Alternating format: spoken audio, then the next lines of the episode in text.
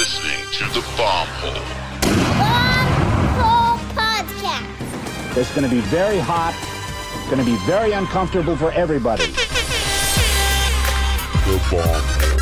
Gonna slide down them big hills, you know what I mean, on the big, nice burgundy snowboard. Okay, here we go again. We're about to embark on a banter marathon here, presented by Pub Beer. But first things first, we always got to ask Stony Buds, how are we doing today? So good, my dog. Nice. It's pretty solid. Pretty So solid. that could have been better. No, yeah, yeah, no, it, it was okay. I would say you know it's not the best, not the worst. All right. Uh, to my left, we have Spencer O'Brien in the booth today. Spencer, how are you doing? I'm great. Thank you. Stoked to be here. We are so happy that you're here today. And for the listeners that are unfamiliar with Spencer, Spencer is a boss.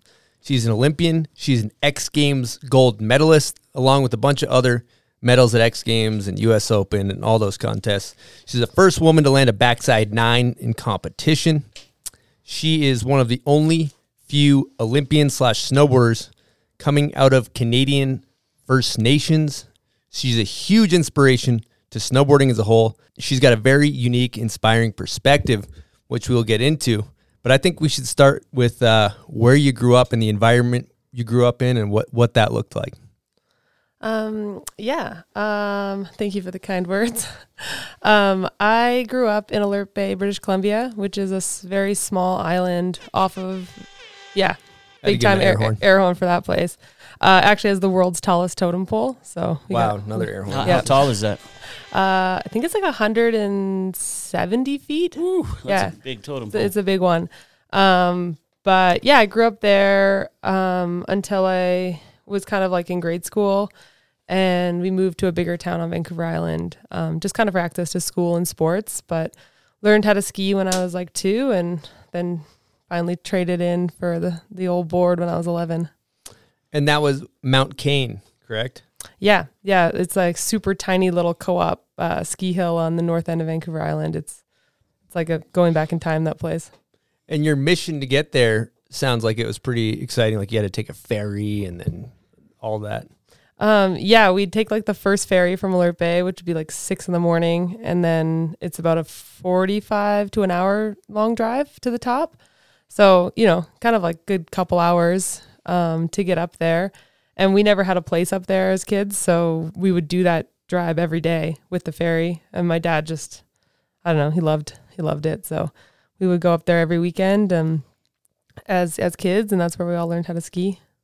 That's so sick. I was watching some footage on YouTube of uh, your dad, and he seems like a ripper. Like he's like 50 50, 180 in boxes.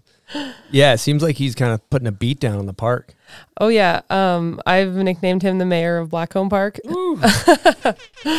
yeah, big time air home for for my pops. If if anyone's ever ridden Whistler, they have met him. They've ridden a chairlift with him. He's rattled off a ton of contest trivia.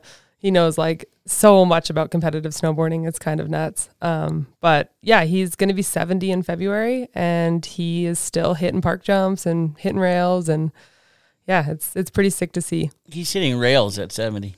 Yeah, it's nuts. Like he like rides park every day. Like he he snowboards more than I do. Wow. And he just seems like supportive and the chillest, coolest dad you could ask for right there, huh?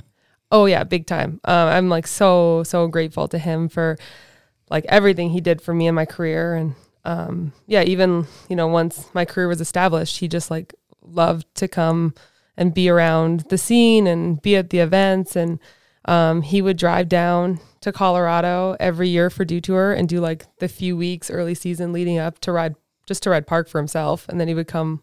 He always came to um, Dew Tour, X Games, and U.S. Open every year. He would come and selfishly that was also for his own boarding because he loves to ride park there. Uh, That's a long drive though, too. It's not it's not like some easy jaunt right there. For us to go to Colorado is six hours for, That's for you die guys. hard. That's, yeah, that's like really hardcore driving right there. yeah, yeah, we did that trip a couple times together, uh, driving down because you know go down for like a month early season or whatever to to get ready for Dew Tour and.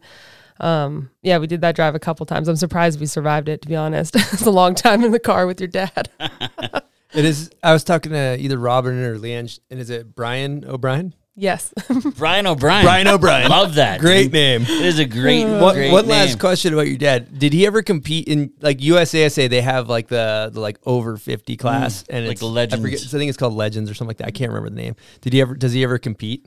Um, no, he hasn't really ever competed. There was never like anything like that really growing up, but he did do Baker banked a few times. He actually dislocated or separated his shoulder. He like hit like the small stub on the gate and like tommied and dis or like separated his shoulder and then rode the rest of the course. He didn't even DQ. He like finished his run. kept going. Did he start snowboarding when you guys started?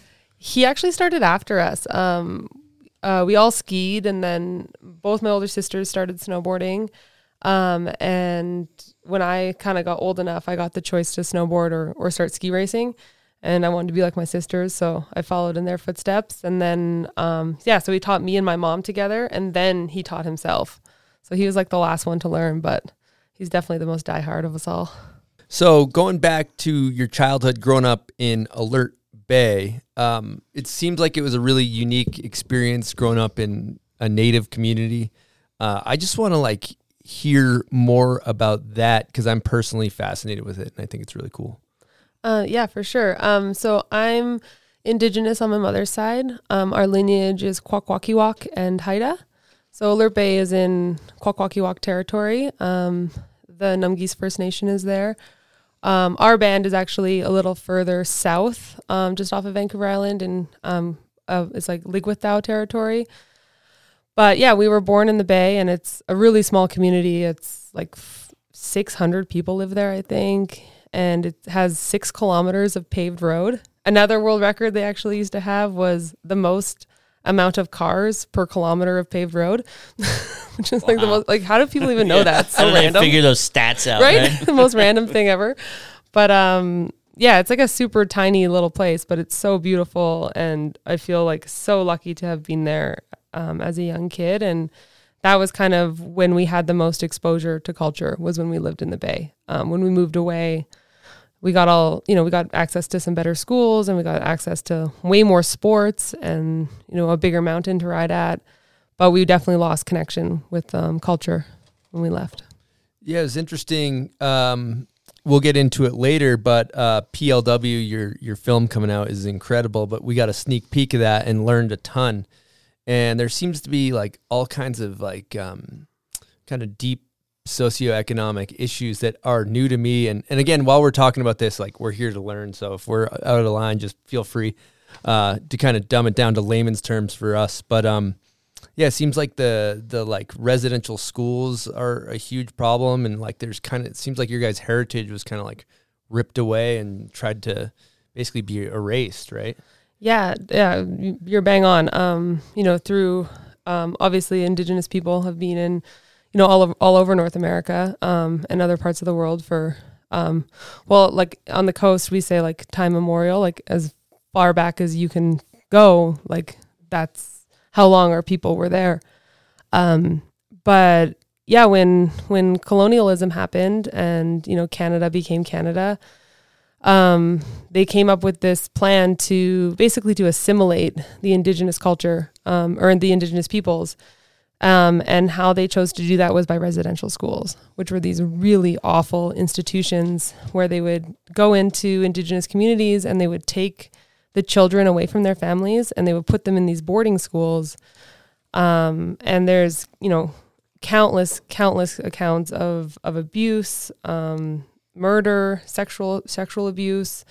Um, you know, the list kind of goes on and, and the entire purpose of these, these institutions was to uh, remove the culture and to assimilate the children at a young age. So they weren't, they were beaten if they were spoken their language. They were given English names. They weren't allowed to say their, their, their actual names. Um, and yeah, the, and they were given religion. So I think, yeah, the flip side of that, they were like, oh, we're, we're helping these people. We're giving them religion. Um, but in, in reality, they were, yeah, trying to erase an entire culture.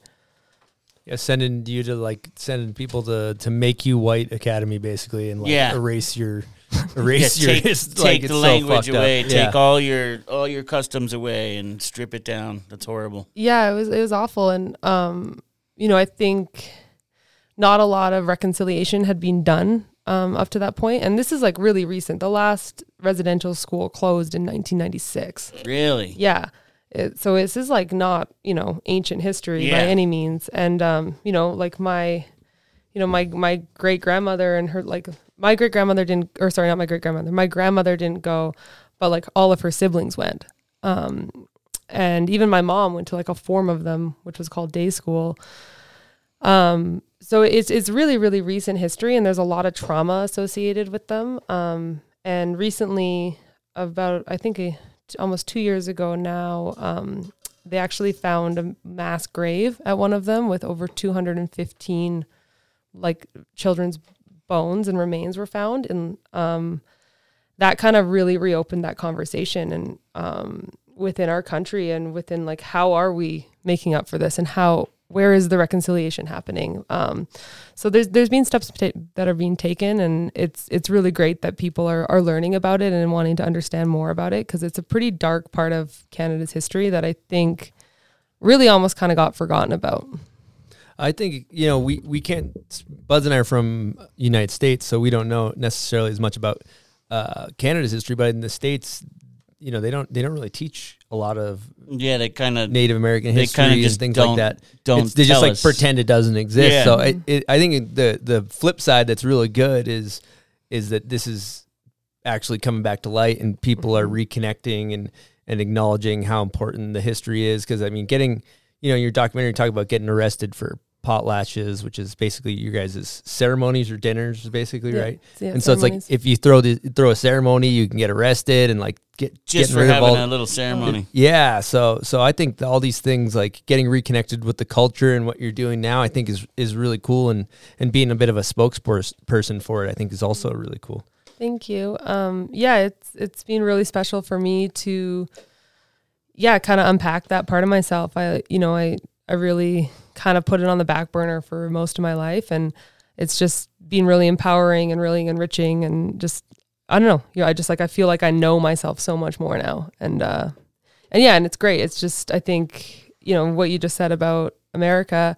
It's the same in Canada. Like growing up in school, we don't learn very much about Indigenous culture, and it's like that is Canada's culture, like that, and it's it's America's as well. And um, yeah, it's just cool to see that it's it's coming back to light, and people are interested in learning more, and and um, yeah, it's kind of giving all all the different nations and tribes that power to kind of reclaim again. And we got a gift uh, for the listeners that can't see what I'm holding up. Why don't you explain what this is? I'm gonna rock this. I'm gonna rock this chain. Careful, don't get that caught in your lip. yeah, um, we got ourselves a grenier over here. big catch, big fish.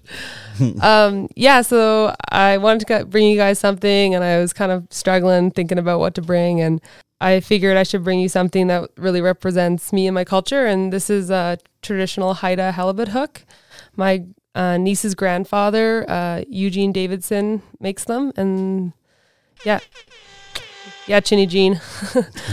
but yeah, this is um, exactly how a halibut hook would have looked like, uh, you know, hundreds of years ago, and it's how the Haida people um, provided for themselves. And it's wood, and um, I think these ones are yew wood, uh, and then bone. And so, yeah, it would float down to the bottom, and then the fish would unknowingly take a little chomp out of it, and next thing you know, you got a big old halibut or a big old grenier. Exactly.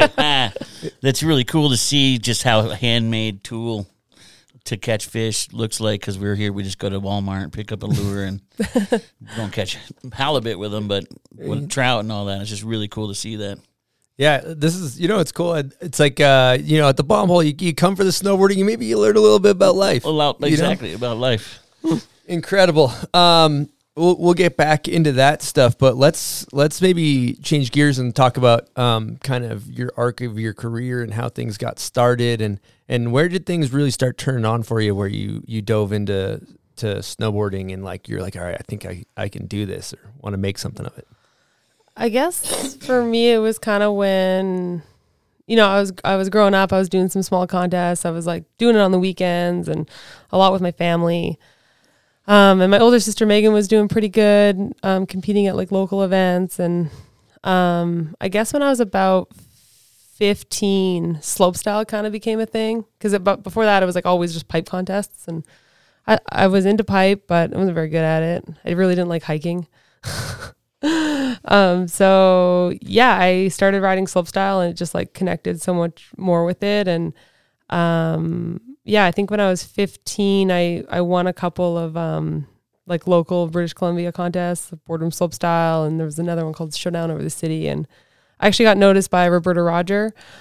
Yeah, air horn. Um, and her and Sean Kearns had a um, a small agency called Infamous Management, and they kind of they took me on. So they were a big help in the very beginning of my career, and uh, ended up, yeah. I re- at the time I rode flow for like Burton and Dragon and Etnies, I think, and yeah, kind of just went from there. But yeah, Roberta and Sean were really great. They helped me get into like I think my first ever big contest was the triple. Well, it was Vans Triple Crown, but it was when they did like the bar event. It was like best all around rider.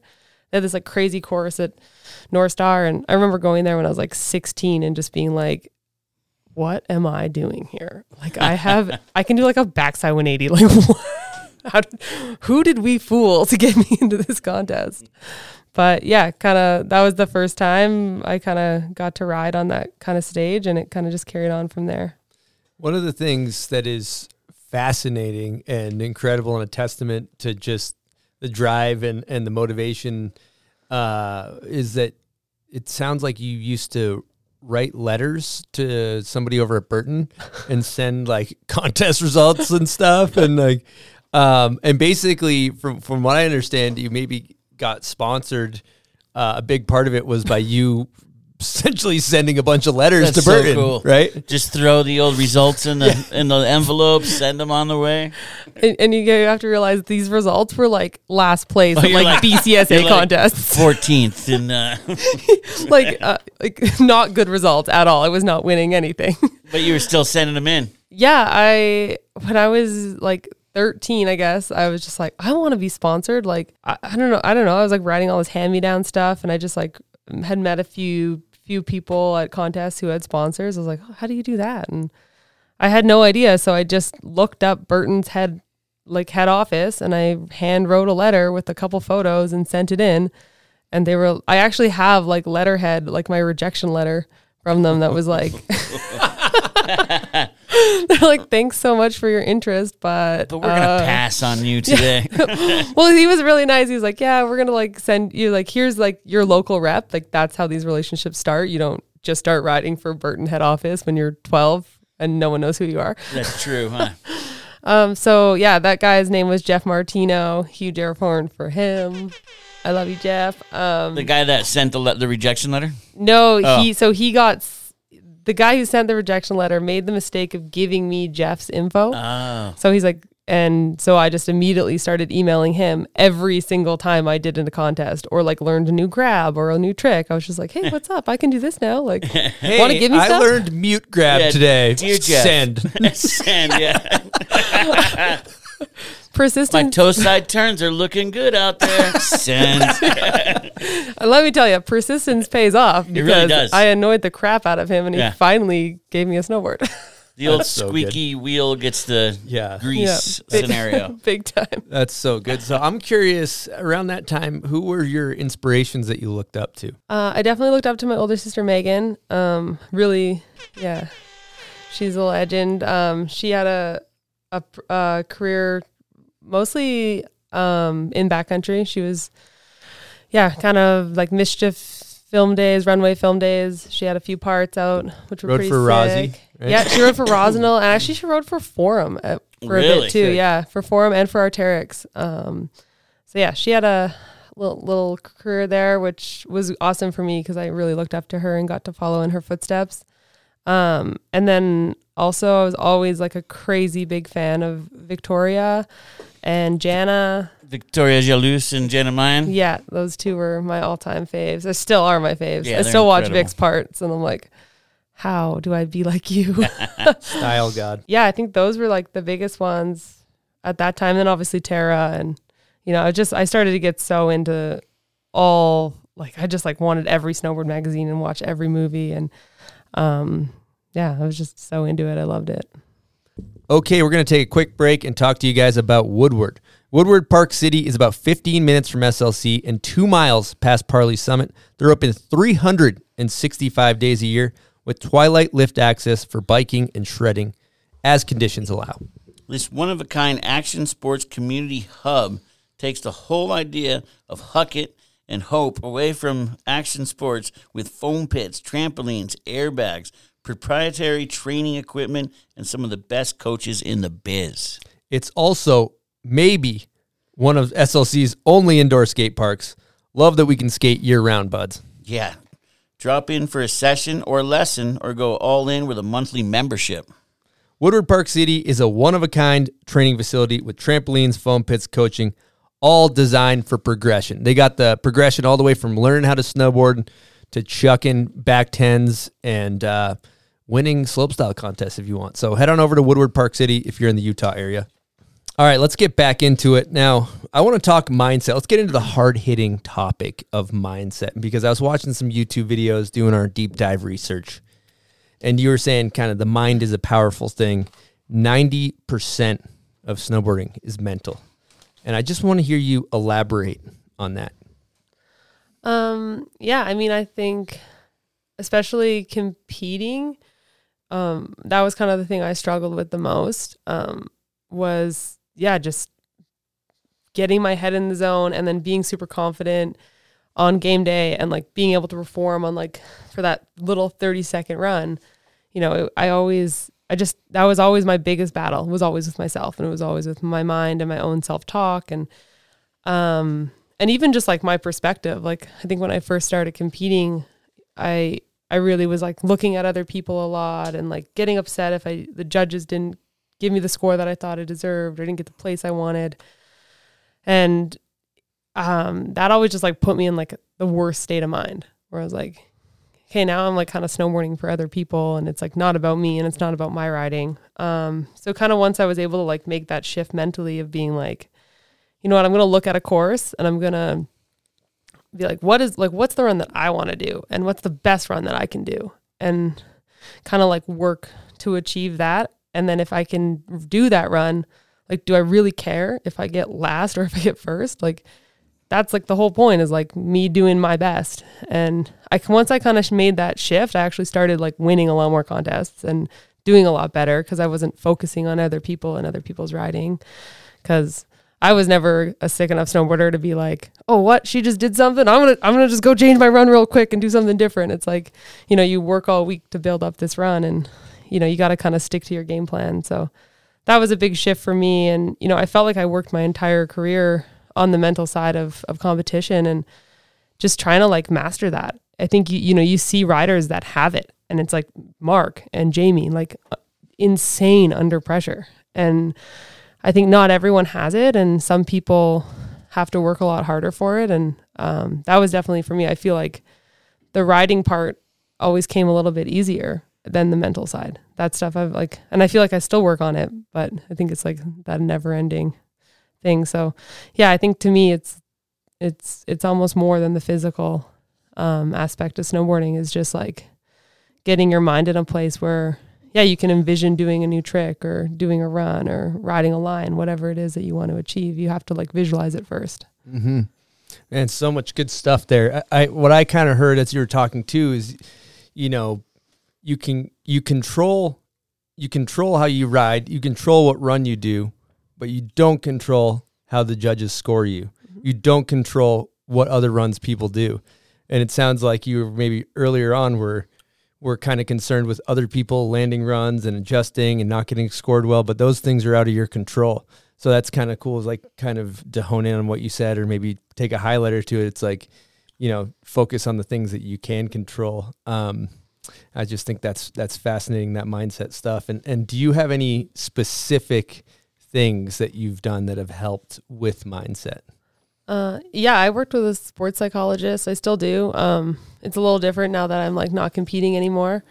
Um, but I, I have a lot of habits that I learned from competing um, or that I, you know, I tried to adopt to like make myself more successful in that in that world, and I definitely have carried them over into the backcountry. You know, um, there's a lot of parallels and a lot of things that that kind of coincide. Um, but yeah, a big one is like I still do this actually if I'm like really nervous to hit like a jump in the backcountry. Like the night before, I'll be like, "Okay, what do I want to do on the jump? Like, how do I want to feel? Like, you know, because I think that's a big thing for me is confidence. Like I I have always struggled to have really really like strong self confidence and um, really believe in myself. I can let like the n- negative negative self talk kind of get in there and really like demoralize me.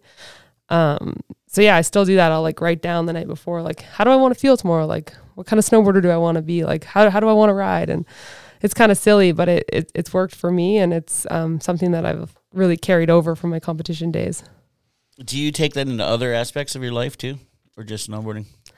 Um, mostly just snowboarding, at least like the writing it down part. But Yeah. no, I, I think it's, I mean, I think it's all valuable stuff, you know, it's, I think that's something like a lot of people struggle with is like believing in themselves Yeah, the and confidence, right? yeah, and having like, and it's not being like cocky, but it's just like if I'm confident in my snowboarding and or even confident in who I am, like it changes the way you carry yourself in the world, and um, it definitely, definitely affected my snowboarding. Like, man, just I mean, probably talk to a couple of my old coaches, they'd be like, ooh, just like a totally different rider depending on you know where my mental state was. Well, that's an interesting thing talking about competitive snowboarding because we never did it on the level that you've done it. But even on the scale that we've done it at, I remember thinking back, feeling like, okay, I really want to do really well at this contest. I really like, I want it so bad. I want to try to podium. Like, you want it so bad. And then when you do do great, you're on top of the world. You're you're flying close to the sun. You're you're feeling great. But inversely, when you do horrible, you feel like complete trash.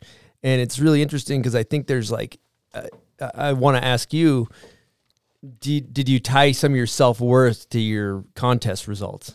One hundred percent. I think I tied like most of my like identity and like life to like not maybe not always like contest results, but to being a snowboarder, and and yeah, like I yeah, it was like com- competition's a hard thing to let go of because yeah, when you yeah when you win and you're like on top of the world and you know every it's like everyone's congratulating you like there's like it's like this crazy euphoria and you're you're on this crazy crazy high, but then like you said when you're when you lose or you ride really badly it's like the lowest of lows. Like you're so so invested in what you're doing emotionally, physically, like everything is invested in this like 30 second contest run, which it's really funny being removed from it now cuz I'm like who cares?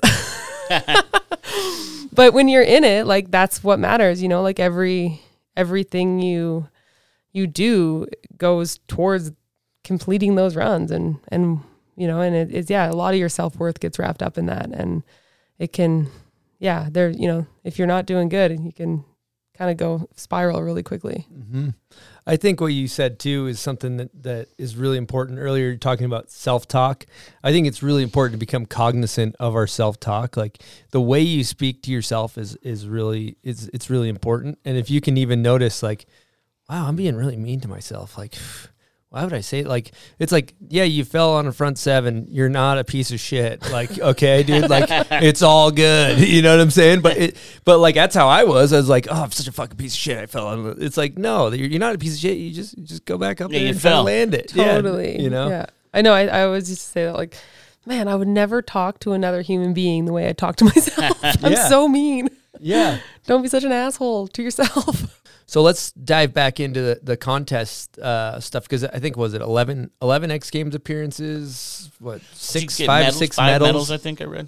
Um, yeah. a gold. Uh, yeah, I got a gold at X. I I have six medals, like physical ones that I own, but then X Games has five because they did this weird thing with uh, the teen X Games in France where they like just decided that one of them didn't count. Oh, So weird. So I think Jamie actually Take has one one, less gold than she should have. Like she should have one more gold in her tally.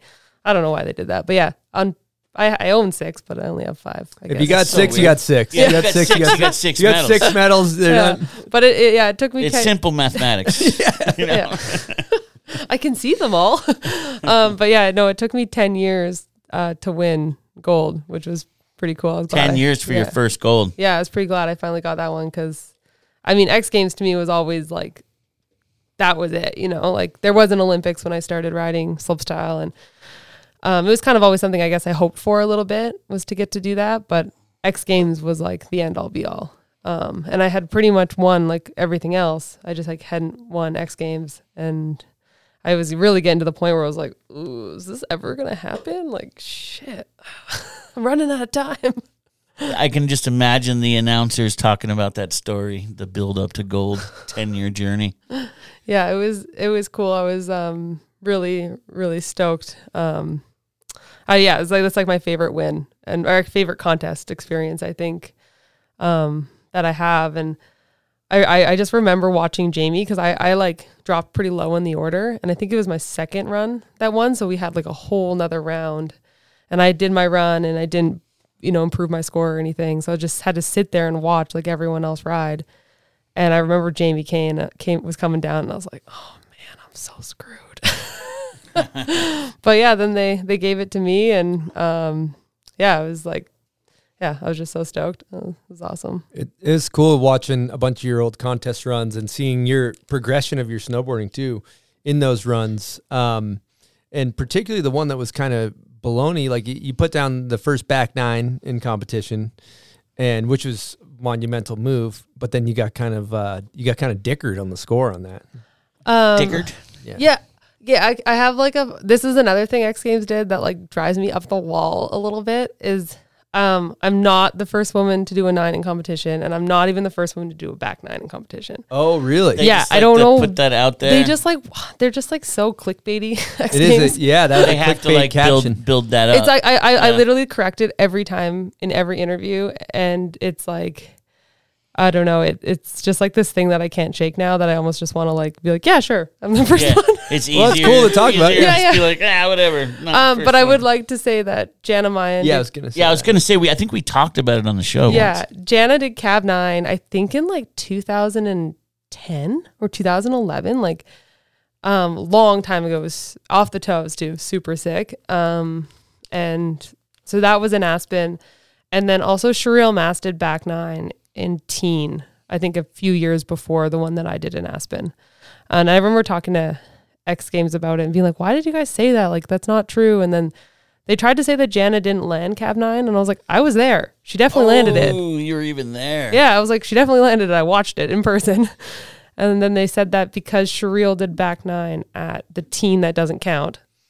This there's some bizarre. And they're really they're just trying to build up their like hype for the show. well, you know, that didn't happen. Yeah. it wasn't Yeah. a competition. But I don't, it, you know, it's it's how it's. and this it's medal hard. doesn't count either. You only have five.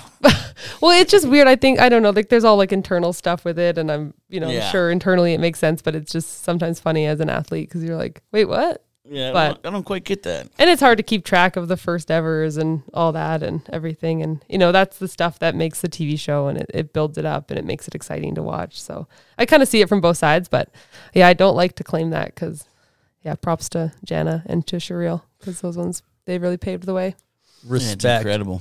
Well, going going back to that, it seems like some of those those results where you maybe didn't get the score that you deserve, you know, uh, kind of gave fueled the fire to keep it going.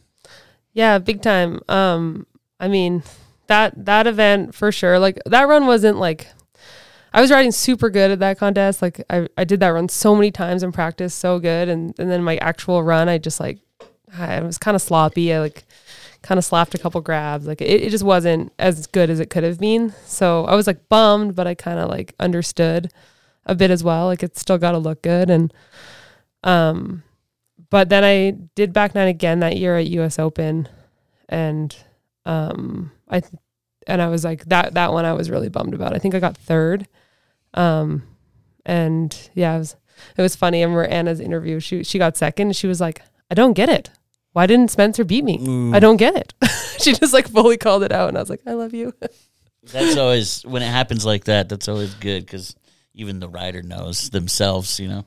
Yeah, I think it's like you know I always yeah I think it's nice too when your fellow riders like you Yeah. know say like that that that's worth a lot too, you know and but yeah Anna's Anna's always had my back. She's she's I love Anna Gasser, girl. we're talking Yeah, about. right? ga- yeah, give her- gasser. But on the gasser. Yeah, she's Gas a, her she's up. a boss. Uh, around that time too, you were on. That was when Nike was was uh, kind of coming, just dropping some coin. Yeah, just in, coming in in- this coming in in the heavy. snowboard industry. Uh, how was it being a part of the the Nike the Nike wave. Oh, it was good times. You're surfing the Nike wave. eh? so good. I remember when it ended, Austin Smith texted me and was like, "Well, it was a good ride." That's so rad.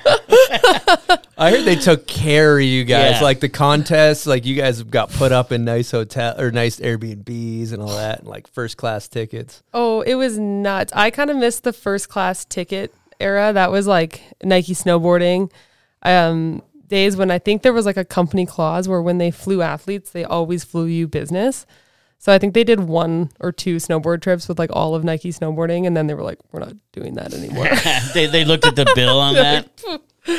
but yeah, I got I got I got a couple business class tickets for sure out of that deal, and um yeah, it was just like I we felt like freaking royalty. Like we would go to like X Games and they'd have. I remember one year we had two like fifteen million dollar houses like side by side, and we had a pianist at dinner who was like playing us dinner music and like chefs and physios and it was just like the whole nine yards all the time. And it was pretty wild. Um and actually it was so funny. I remember um someone posted a photo of us. I think we were at Dew Tour and it was like all the contest kids like we were at this house in in Breck, huge mansion in Breck, and someone took a photo, like the whole crew, like sitting in the in the, this giant living room, and um, Bobby Meeks was the TM at the time uh, as well. yeah, Bobby. Yeah, Bobby. Um, and he was on a trip with like Austin and um, like Benny and a bunch of the rail guys, and they they sent like a return one, and it was like eight guys in, in like a two bedroom like motel, and it was like Nike contest They're versus sharing, Nike sharing Street. beds over there in the streets. totally. So good. It's good. like, wait a minute, there's some disparity here. That's, Did that's you did you ever there. get the Nike business card? Did they give you a business card? No. Because Justin Benny had a biz a Yeah. Nike business card with his like his stance on it.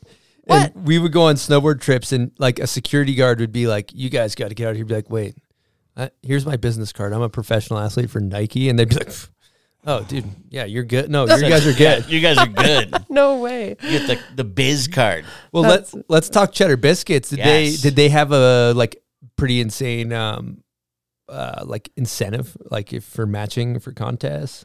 Um, they didn't do like contest matching. I, I think I missed that era of snowboarding. Um, which is That's a real shame. real shame. Yeah. um, but no, I mean they paid us so well, and yeah, I think if if I won X Games, my bonus was like ten or fifteen grand. So it wasn't like matching, but it's like half, like mm-hmm. you know, ten grand. I think X at the Still time was like 25. Nice little bonus. So yeah, that was yeah, it was pretty nice. If you did, if you were like really doing good at contests, like I'm sure Peetu was like cleaning up because at that time he was just like winning everything and. Yeah, he he had a parking spot actually at, at He headquarters. did? Yeah, all like the executives have like reserved spots, and they all have like an athlete name, and it was like Federer, Serena Williams, Peetu Piiroinen. Wow. That's sweet. And the boxes, the sneaks were nice. Probably I'd oh, I bet imagine. they're real nice. Jordans, everything. it, you it want. was it was a really good time, and I mean I know lot, lots of people weren't that down with them being in snowboarding, but it was super fun brand to ride for, and the people that worked within Nike snowboarding were so rad, like. John Weaver, I mean Brian Craighill, like yeah, Craig Hill, too. Craig Hill. Yeah, like so many uh, awesome people that like really cared about snowboarding and really made that brand um, special for the time that it was around. And the boots were freaking awesome. I'm like actually, yeah. It took me a long time. I'm finally riding Vans now, and I, I find finally found a pair that I like. But it took me like five years to find a pair of boots I liked after they ended. yeah. Until well, once they realized there's there's really not that much money in snowboarding. Yeah. Dude, they had Sorry, to know it. Nike. They had to know it going into pretty it. small. It's I not, think I had heard it was just more of the perception they were trying to capture, you know, and originally they weren't after the dollars until a uh, position switched. A new guy got in there, looked at the black and white, and just, we're out of here.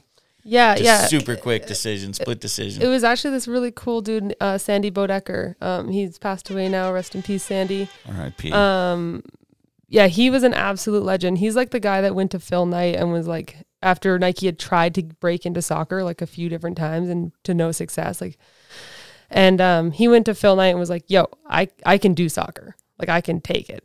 And he was like, "All right, man, here's some cash. Like, show me what you can do." And he he did it. So after he did that, um, Phil Knight was like, "Man, whatever you want to do, like you have my blessing." Wow. And he was like, "I want action sports." So he's the guy that like pushed them to get into skating. He did 6.0. He did Nike snowboarding, and he was just like this really rad dude with incredible vision.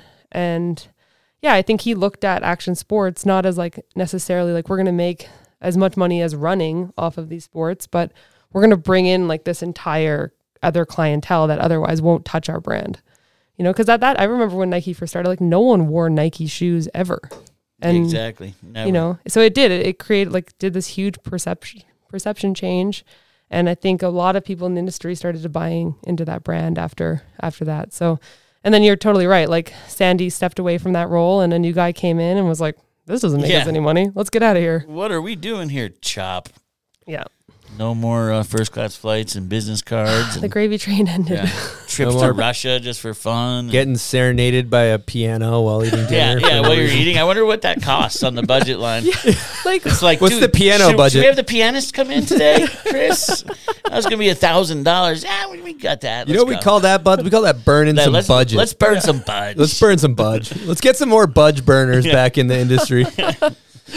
Yeah, we need some more. we budge need some burners. more budge to burn. Um, going back to uh, contests, I'm always fascinated with the pre-run ritual. Did you did you have did, were you there doing me. the like you know wax on wax off or yeah i'm i'm one of those people for sure um i had a lot of funny uh, what's the word i'm like superstitions Yeah, Um, superstitions. Take us through your pre pre run ritual. I was Um, gonna say pre roll. Well, the night before, before literally before every contest final, I had a steak.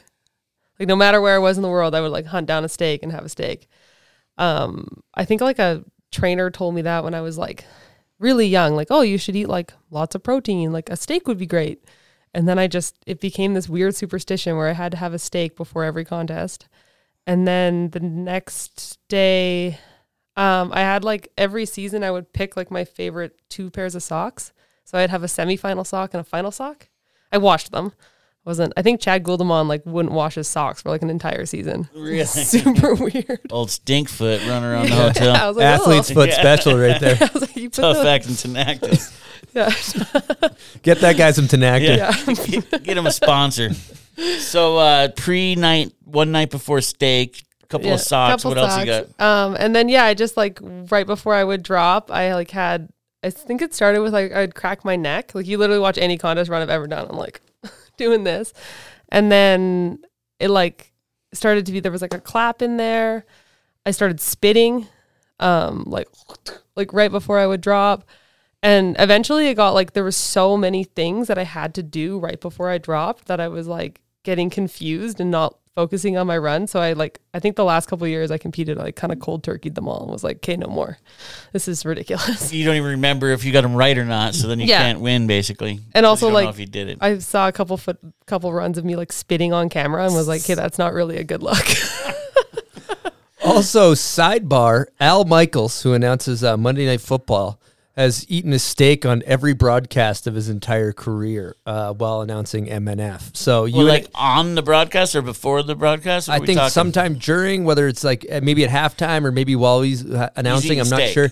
T Bird is the one who told me that fact, so he can fact check that. So you and Al Michaels kind of have something going with the steak there, so that's kind of What if you're in some wild country, you you can't find your steak, and you're tripping, you're freaking out? The contest ruined the next day.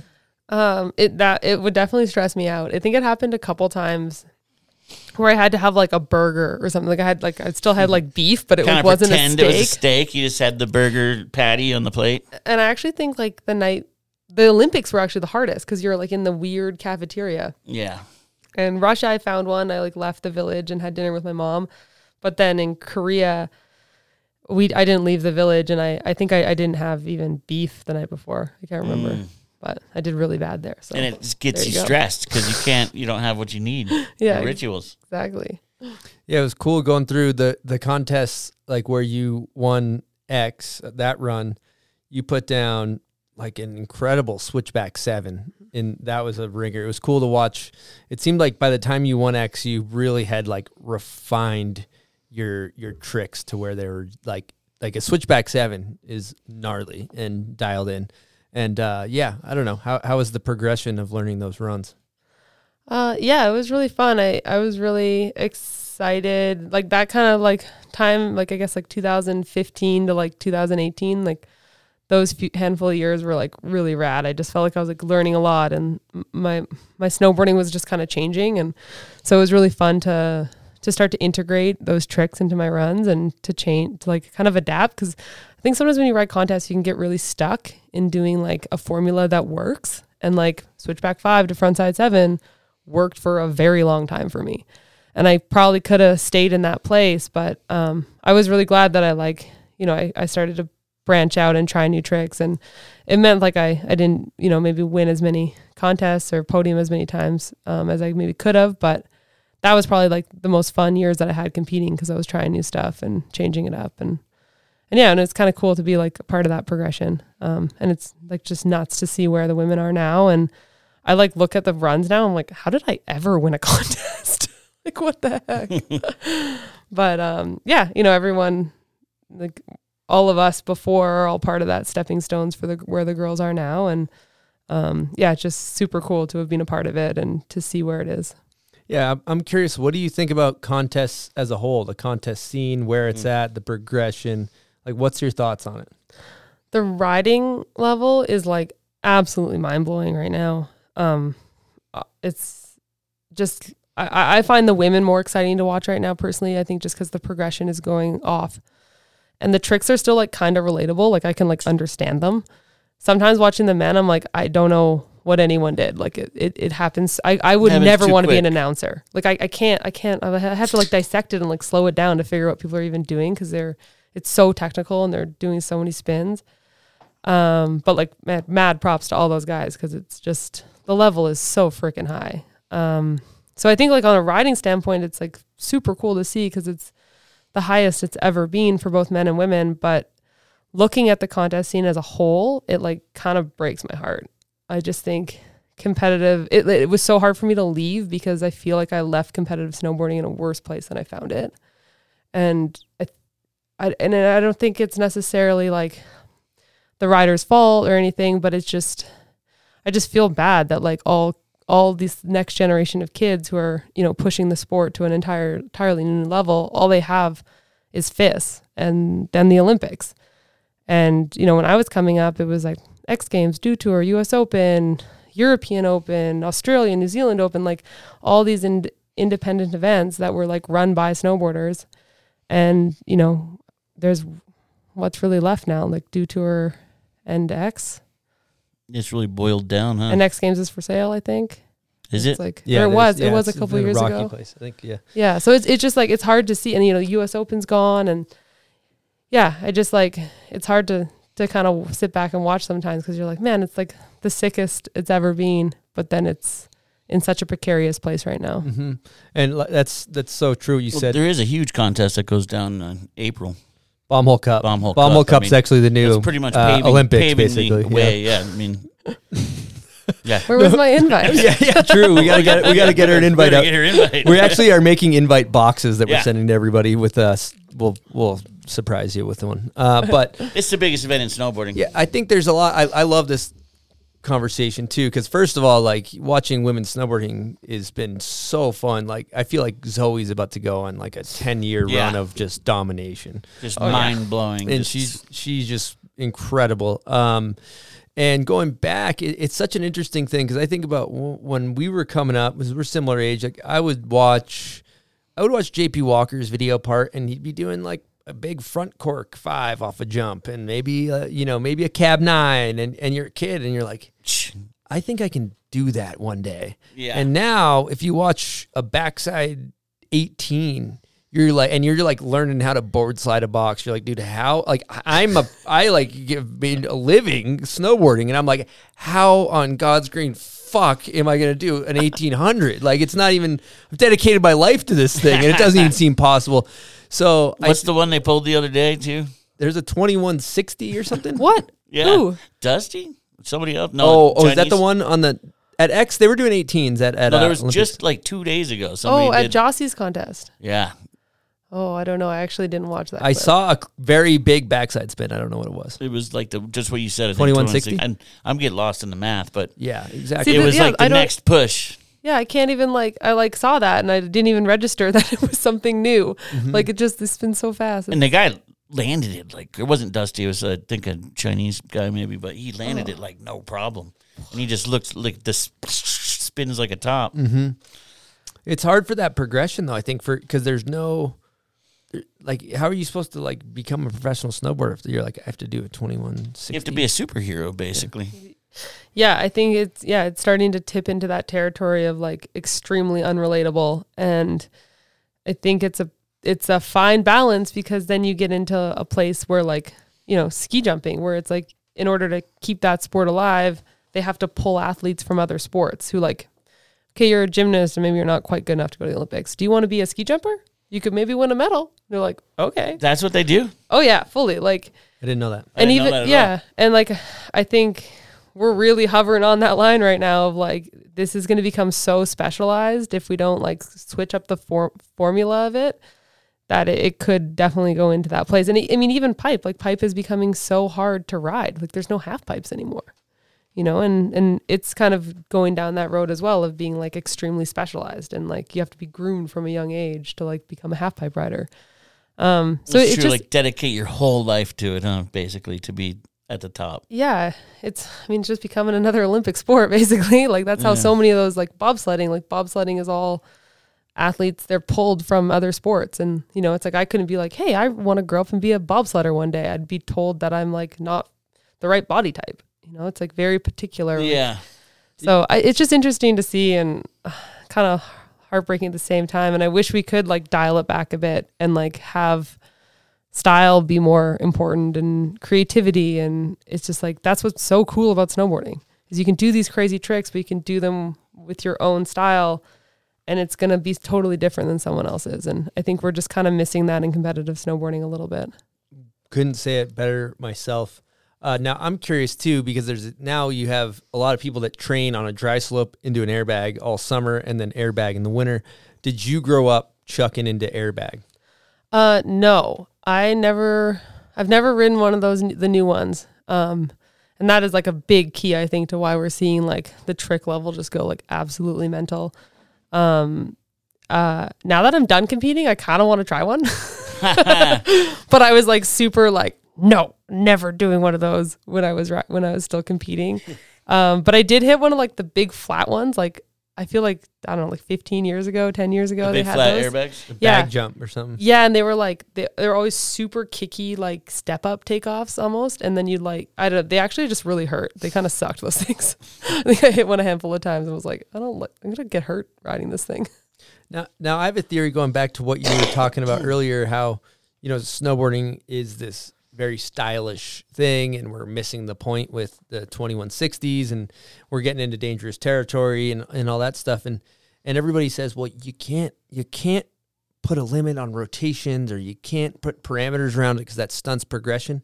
But what you can do, my theory, that um, you know, and I don't know enough about this world to say, but I'll just come in and give my advice because I think that this could solve some problems. But take one jump on the course.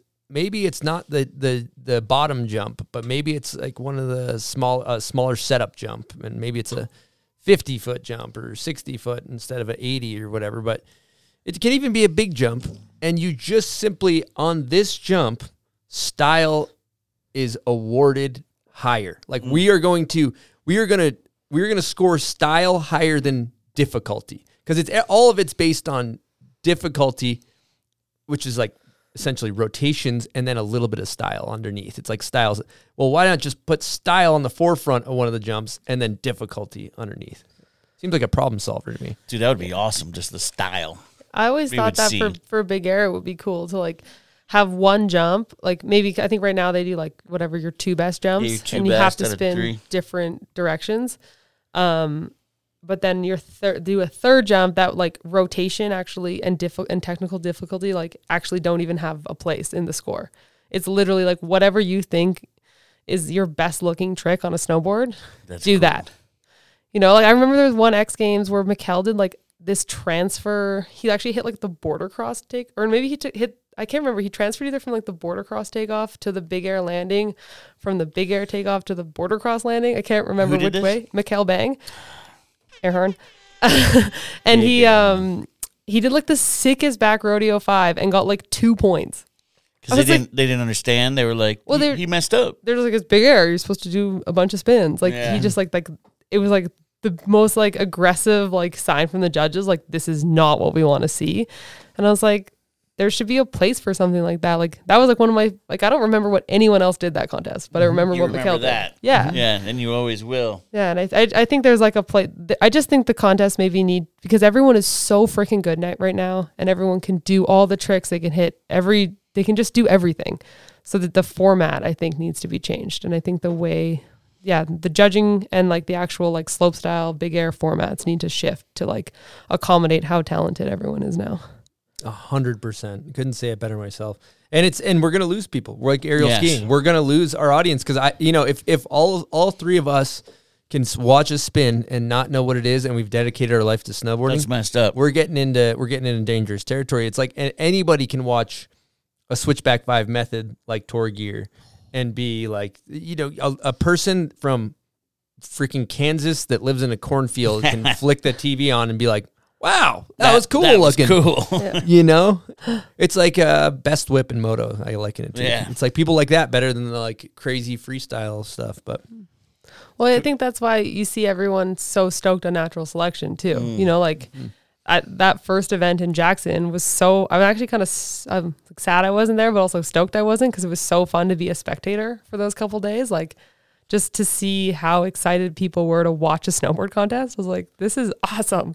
And and yeah, everyone was so invested in it, and it was relatable. Like people understand how difficult it is, but then you know the way that it was being written was still relatable to people, and it was fresh and it was new. And I just think they really opened a door to show like where competitive snowboarding can go, and like the kind of like viewership it can get, and the excitement that the industry can have for it. all right we're gonna take a quick break and talk to you guys about 686 686, uh, cool brand right here, 30 years deep. My good friend Mike West started this brand in 1992. I've watched it grow from its inception to where it is today, and it's been an incredible journey. Still see the tech features and the outerwear that I helped develop back in the day as a team rider. in myself and- 1804 or in- what was it that was actually 1756. oh okay perfect Blotto and I helped develop some of these features that we still see in the product today. Cool thing about the brand is the people that Mike West surround himself with. People like myself and Blotto. Forest ba- Bailey rides for the brand. Pat McCarthy, my good friend George Cavallo, juggernaut from the East Coast. It's just an incredible brand with good people. The cool thing about 686 is they're expanding the line to a new category with streetwear or maybe better called activewear, or in my case, loungewear, because I'll be wearing that on the couch from the sidelines watching you guys get active. The cool thing about this product is it's very technical. DWR, it is uh, meant for hiking, mountain biking, maybe parkour if that's what you're into. It's uh, a great brand, good people, 686, give it a shot. all right we're gonna talk about the style experience stony buds let's get into it Canada Snowboard is revolutionizing the big air game with their newest event, the Style Experience. With an integrated style contest component, this is the perfect combination of progressive and timeless tricks. Yep. That one is going to keep the revs high, buds. Watch the best snowboarders in the world, Chuck Carcass, at the largest big air contest Canada has ever seen in the winter stronghold of Edmonton, Alberta. It's going down in the Commonwealth Stadium, boasting VIP suite options, private bars, heated tents, a vendor village, and more. Fire this one up on the evening of December 10th. Again, December 10th, Canada. Get to Edmonton for the style experience. The Style Experience is made possible through the partnership between Canada Snowboard and Explore Edmonton, presented by Toyota. Get on your most stylish winter gear and secure a spot at the winter event of the year on Ticketmaster. The style experience. That's pretty cool. Uh, talking about, we were literally talking about how we need to put more style in in contests. So check that contest out. Um, going back to contests, though, I was just thinking about this. You rode for Nike. You got all these sponsors. You're you're doing X Games, Olympics. There's a tremendous amount of pressure. How did you deal with the pressure? And did the brands put more pressure on you, or did you put more pressure on yourself? Yeah, I think I put more pressure on myself. Um, sometimes I probably like frame it in my mind that it was like pressure from my sponsors or you know external, but I think for the most part it was like my own expectations and my own um, kind of yeah self, going back to like self talk again. Um, but yeah, the Olympics were a weird one. I feel like I was like pretty ready mentally for that, and then I had like some health stuff come up before, and yeah, just it yeah, kind of everything went out the window. But yeah, the that I mean the Olympics are kind of just another beast altogether. They're a lot more media scrutiny and just all this stuff you don't normally have to think about because it's you're never ne- never get asked it, and then all of a sudden it's like like my heritage was a huge one going into um, Sochi. All of a sudden everyone was like, "You're Canada's Indigenous athlete," and I was like, "Why does that matter?" Like I had never been like identified as that before. As like it was always about my snowboarding, and it was always about you know. Um, just what I did on my snowboard. And then all of a sudden, that was like all anyone wanted to ask me about. And I was like, oh, I don't know the answers to any of these questions. And like, can we talk about my snowboarding, please? They give you Killer. any media training for that, or you just they just threw you to the wolves? Uh, I never did any like traditional media training. Um, probably should have. Um, especially just, I guess, just for the Olympics alone would have been probably nice. But um, yeah, I never, never did like a class or I don't know. You Is get the, a Lu- the Louie Vito master class yeah, of how Louie to Vito how man. to dodge questions because he, he put on a clinic here at the. We we'd ask him a question and we didn't even his answer. We weren't even sure what happened. He Yeah, was- nobody knew he's what got. happened. He should do a master class on media. Dude, we should almost hire him and have our own class, right? Media training for these these athletes. the bomb hole masterclass bomb with hole Louie Vito. masterclass. with Louie Louie Vito, get you guys in there, and it'll be amazing. I mean, I'm pretty good at that too. If there's something I don't want to talk about, I'm I'm decent at deflecting. Deflection. It's all Yeah. about deflection, right? Well, let's talk about Olympics because there's there's kind of two factors there. I think the first the first thing I want to talk about maybe is the kind of the fact that the the first Olympics I believe was the one that was crazy windy. That was complete Oh, fucking they, bullshit. They made the girls That- go. That Yeah. that was a fucking joke for was a joke. for for snowboarding in general. I remember watching that and just it's like looked like it was like 60 miles an hour wind and they send you guys down the course and everybody's bouncing off the knuckles and it was just like it made snowboarding look like it was just a bad look to just host the event. You were a part of that. How was the experience for you in in uh, the you know the world stage? You've done all this work and all of a sudden it's they send you down 60 mile an hour wind course. Oh yeah, that that was the 2018 games in Pyeongchang, and that one was like a heartbreaker. Um, I was like definitely less of a contender at those games. I would say um, I was kind of having like a rough like year mentally going into those, um, and then I actually blew my knee at X Games 10 days before. Um, so I was like, "Whoa, I don't know what I'm doing here. Why am I even snowboarding? Like I'm so hurt. I should just go home."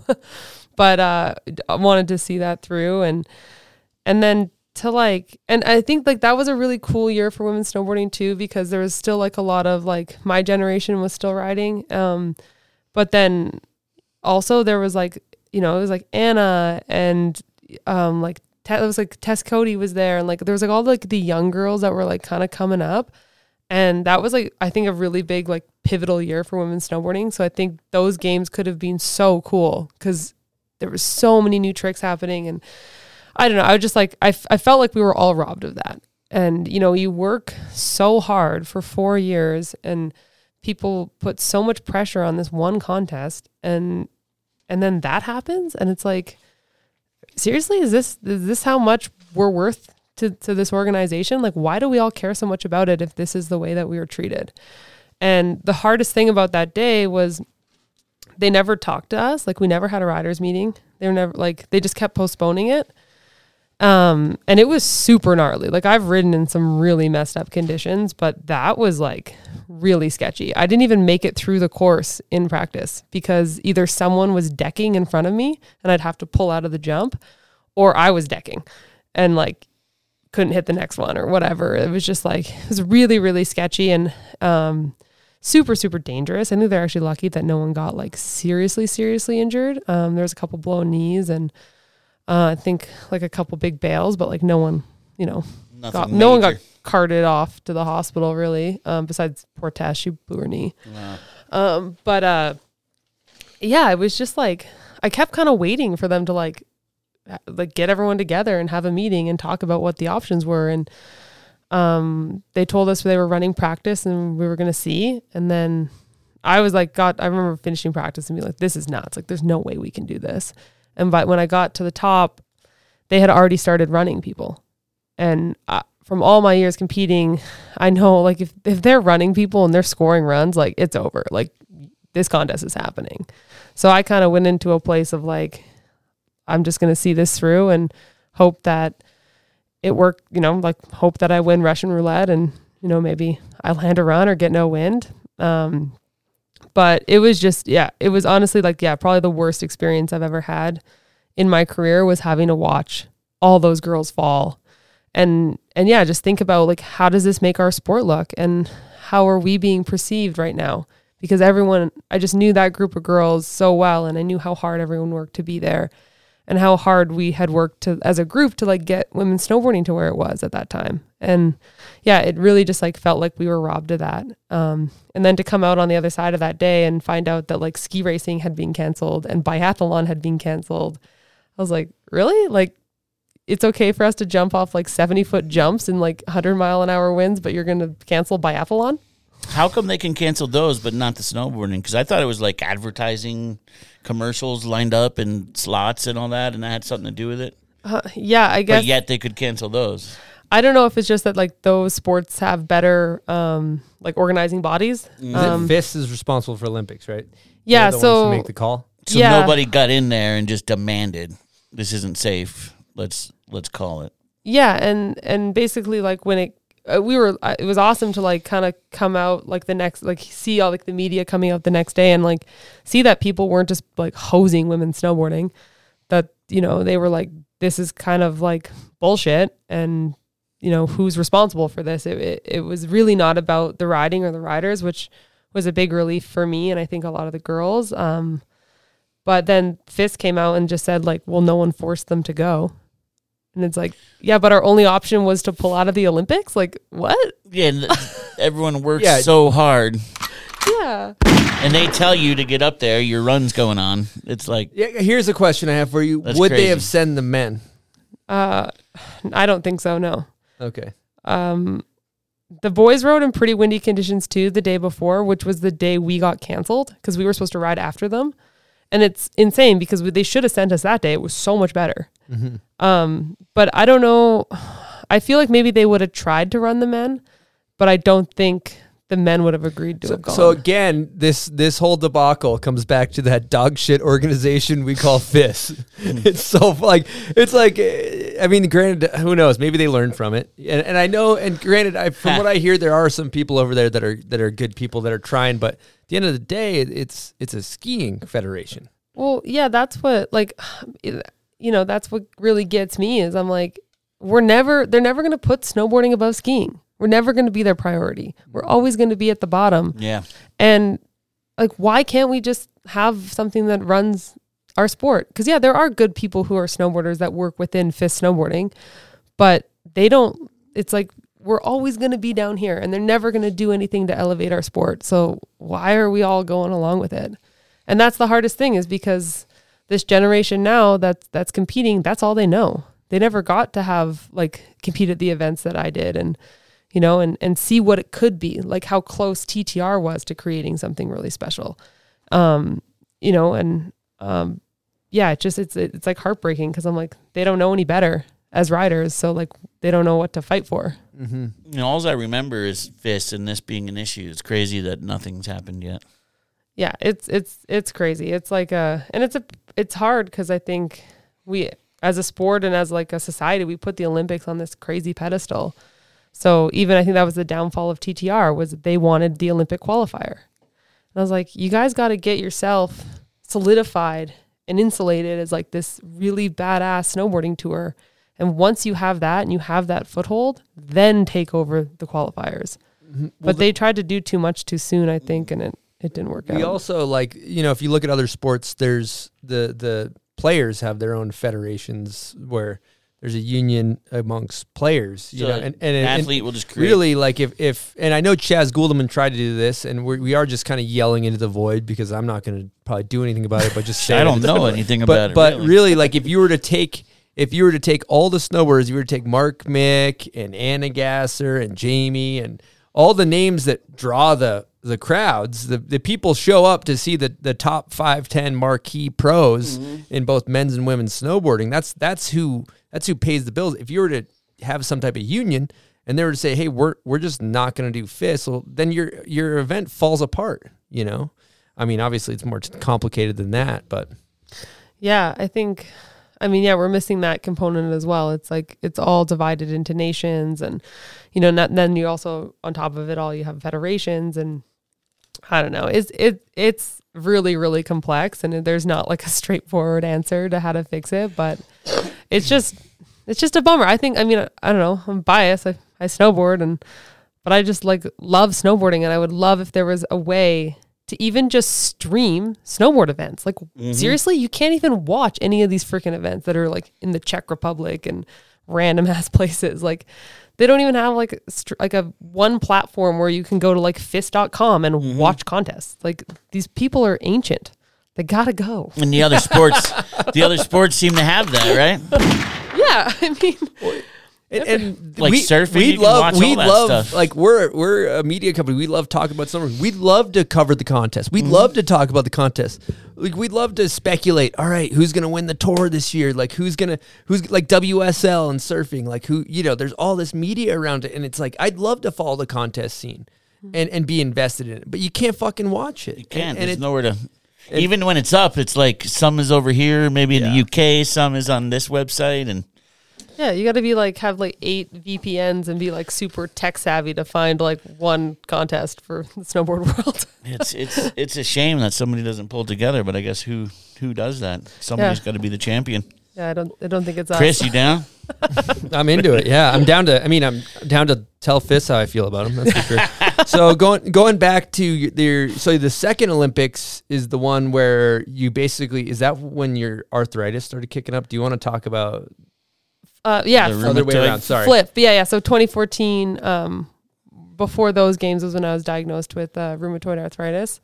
Um, and that yeah, that was kind of crazy because I was riding super like those were probably like I guess my heydays, if you want to say it like when I was doing really really well in contests, and I was definitely like kind of me and Jamie were just like exchanging blows, basically like swapping every other contest, and um uh yeah i was world champion going into those olympics and kind of like the year before during the qualifying year i just started to have like a lot of like random joint injuries um and was just in like a lot of pain in general and i for some reason i was 24 and i chalked it up to being getting old which is like crazy to think about now At 24, Yeah. huh? but uh, Spring chicken. yeah, I know. I was a little baby. Yeah. But um yeah, I just I don't know, maybe that's just how your body feels after doing, you know, after snowboarding Huge for so many years and- and yeah, it just kind of it like slowly got worse and worse. Um and I ended up needing wrist surgery. So we're like, okay, like going to finish the season. I qualified for the Olympics. Everything was all good and then it's like I'm going to do this wrist surgery and I'm just going to train super hard and I'm to be like this, you know, like the most in shape and healthy going into the games that I can be. And those like six, seven months were just like disastrous. Like mu- I couldn't put on muscle. I couldn't like, I just kept getting more joint injuries. Like I literally had like bursitis and atrophy in both my shoulders. I had the wrist thing, so I had the surgery for that. I had a Baker cyst in my knee. I had capsulitis in my toes. I got a ganglion cyst in my wrist. Like it just like it was one thing after another and I was like these aren't even injuries. Like what's wrong with me? Like there's something up. And they did a bunch of tests, but nothing everything kind of came back clean, so I just kind of kept chugging along and uh, ended up getting in like a pretty bad like pretty deep depression just because I was in so much pain. I couldn't sleep. Um, and it, at the very height of it, um, I um, had such bad morning stiffness that like I couldn't, it would take me like 20 minutes to get out of my bed. Like I'd have to like hype myself up. I'd like wake up and be like, oh no, oh no. like okay you can you can sit up. Like you can do it. Like I it was such a bizarre thing to look back on and to be like how was i not like screaming that from the rooftops? Like somebody help me. I can't get out of bed. I'm 24 and i can't walk down a set of stairs or like hold a coffee mug above my head. Um but yeah i was in just like a pretty dark place and was really scared that i wasn't going to be able to go to the olympics and i was then it even went to the point where i was like am i ever even going to be able to snowboard again? Like um but yeah once i got diagnosed um that was a pretty big relief because i got put on the right medication and i started you know to feel a lot better and um but it was still kind of nuts. Like i went to Dew Tour just to watch. Like i, I couldn't compete yet because i ju- i got diagnosed two months before the olympics um so i got cleared to go back on snow and um i was there and I don't know. There's like lots of crazy rumors. Like I remember people like after the afterwards were like, "Yeah, we like all thought you had cancer or something. Like no one knew what was wrong with you, and everything was like super shady and like you were like super evasive." And because I didn't want to talk talk about it, I didn't want to tell anyone what was wrong with me. I just like was kind of trying to like put the blinders on and go to work and and get to those games. Um, but yeah, it was a pretty intense situation. But now I'm uh like I'm not better. I still have it. I live with it and I'll have it for my whole life. But um I'm on medication that like really manages my symptoms and I'm able to to shred and pretty much do everything that I like to do, which is nice. Isn't that normally something that um, you get as you're older?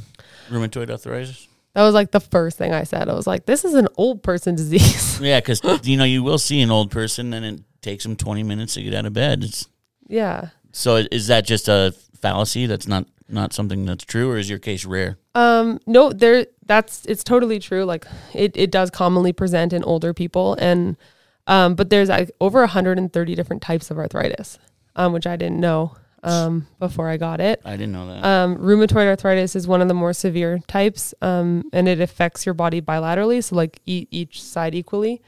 But you know, even like how like if you blow your knee, like a few years down the line, you can get like arthritis in your knee, or like people get tennis elbow, then they get arthritis in their elbow. Like those are all different types, and there's a ton of different kinds. Um, but yeah, the the one I have is like a genetic. It's like not caused by overuse. It's a genetic, a genetic uh, uh, autoimmune disorder. So that Olympics you were building up for was that the one that you were the favorite? Was that Sochi? Yeah, Sochi. So yeah. Sochi, you really had a good chance to to do really well, correct? Yeah, and it was kind. that was a kind of a crazy one too because I went through so much to get there. Like those seven months were like so so gnarly, and you know I, I had like such a rush to come back to competition, and such a short amount of time to like figure out how to deal with this illness and then how to like like get back into competitive form and and go to my first Olympics. And I remember I did X Games right before, then I got third. And I was like, oh man, like, no, maybe I still have a chance at this. Like, I think I'm good. Like, I think I can do it. And I was actually feeling like pretty good on my board. And that whole event, I felt pretty good. I, I like, it was like such a weird thing to just like have an off day after all of that. Like, so much build up and so much like, just went through so much to get there that I think I really expected the fairy tale ending. You know, I expected to get a medal and just be like, yeah, like I went through all of that so this could happen. Um, and that just like wasn't the reality. I like literally just sat down. I like under rotated a back seven twice and just like it was just so anticlimactic. was it just your mental wasn't right, or no, and like that's the thing. Like You any, feeling good. I felt I felt good, and like any other contest, I you you brush that off and you go, no, no, you're still riding great. Like next one, but then it happened at the Olympics, so it was like it's not your day? like no, okay, wait four years and Well, talking to Leanne, she basically said that because I was kind of we were talking about the highs and lows of competition and how gnarly that is, and how that's basically on steroids with the Olympics because it's like the the really the the north star for like ultimate achievement in snowboarding. Um, she basically said that you know w- when asked about it like eight eight months later, you'd still get like emotional, like it was it was a tough blow. yeah. I mean i put a lot of pressure on that. Um you know i, I think where i was in my career and then and, and i think always like kind of wanting to do that as a kid. Like i wanted to go to the olympics for pipe when i was a little kid you know and i remember watching kelly clark in the olympics and being like that's what i want to do and you know that dream kind of faded for me because I, I just loved slopestyle and that's what I what I where my heart was really at. Um, but when we got that opportunity, it just like it felt really serendipitous and like you know I, it just felt like things were lining up. So when everything kind of went sideways and it didn't happen, it, it was hard. It, it felt like a loss. Like I, I I took that really hard and it and I think just like coupled with like everything that I went through, it was it was just like a lot all at once. Um, but yeah, I think now that I've like gotten older and just like having gone to Korea or um, yeah, and I actually even got asked that in Korea, like after the event. I remember like a media outlet was like, "You were so upset," and so like I cried like aggressively on national television. It was super embarrassing. Hey, what are you gonna do? You know, Respect. Ugh, not a good look. Um, but uh, yeah. Uh, so like the in Korea, they were like, "Well, you like just seem so not upset this time, and you actually did worse." Jeez. like totally back, so backhanded. But I I remember just being like, "Yeah, well, this isn't my fault. Like, this is a joke, and if." And I think I don't know, just going to those games and just like uh, it just really shifted a lot of things for me with what a pedestal I had put the Olympics on and and that that was kind of backwards because the Olympics isn't snowboarding. And it's it's a really cool thing I think that all athletes get to do and it's special to represent your country but that's not why we snowboard. Mm. And it's definitely not why I snowboard. So Yeah. I think that was like a nice like shift for me to have of being like I don't you know I'm grateful to have gotten to go and I'm grateful to have experienced it but it doesn't like define me. And yeah It's been it's you know the thing that I do think's good in the sense of like some of the, in the way history's been is like luckily a lot of the people that have won the Olympics in the past few years and slope you know you have Jamie and and Zoe and and Sage and Red and stuff like they've gone on to go to like Jimmy Fallon and they just make snowboarding look so cool which has been awesome. That's one of the benefits of it but then again you you throw a contest on a windy day and and e- all these these poor women are bouncing off the knuckles and you you know it's just it's fucking disrespectful to the sport you know so um Yeah, and I, and I think I mean, I like I called that out in that letter I wrote for like or like I did an article for like the Players Tribune after all that, and it's like that riding in like crappy conditions is like being a theme in snowboarding for a long time. Like we don't have weather days. I mean, even natural selection, Jack. Like it was like pretty crappy conditions, and we we still rode. You know, like it's just kind of part of the game when you do a winter sport. Like it's really hard to have optimal conditions all the time, and um, but yeah, I think the the big thing with with the with that Olympics experience was like that the athletes weren't consulted about it. It wasn't our choice to ride in those. We weren't even given that option. no, there was no like sit down. Let's have a powwow. How do you feel about this? Yeah, no, like usually, like Just I mean, it's, report to the top. yeah, it's like happened to like at X before where it's like super sketchy and people can't clear the jumps and they go, well, what do you guys want to do? And usually your option is if you don't go, you're just not going, and there's just like not going to be a contest today. Oh, really? yeah, that's like oftentimes that's the choice, which sucks. That's But with TV everyone time, works so hard. yeah, with TV time and everything though, they, they don't have a lot of options. Usually Yeah. their hands are tied. But at least we're given that choice. And on that day we weren't given a choice. Yeah, it's your choice. At least you can all decide together. And Yeah. Yeah. You can poll the women and if, Yeah. if everyone wants to send it and, and risk it, then great. Like let's go. But I just it really bothered me that we weren't even consulted on our own safety. yeah, We're going to take a quick break and talk to you guys about Autumn Headwear. Now, I'm currently wearing the Autumn Bombhole collaboration beanie. This thing kicks ass because it's designed by their founder, Brad Alband. He's one of the best designers in the industry. And his whole shtick, their whole shtick, is that style and creativity matter.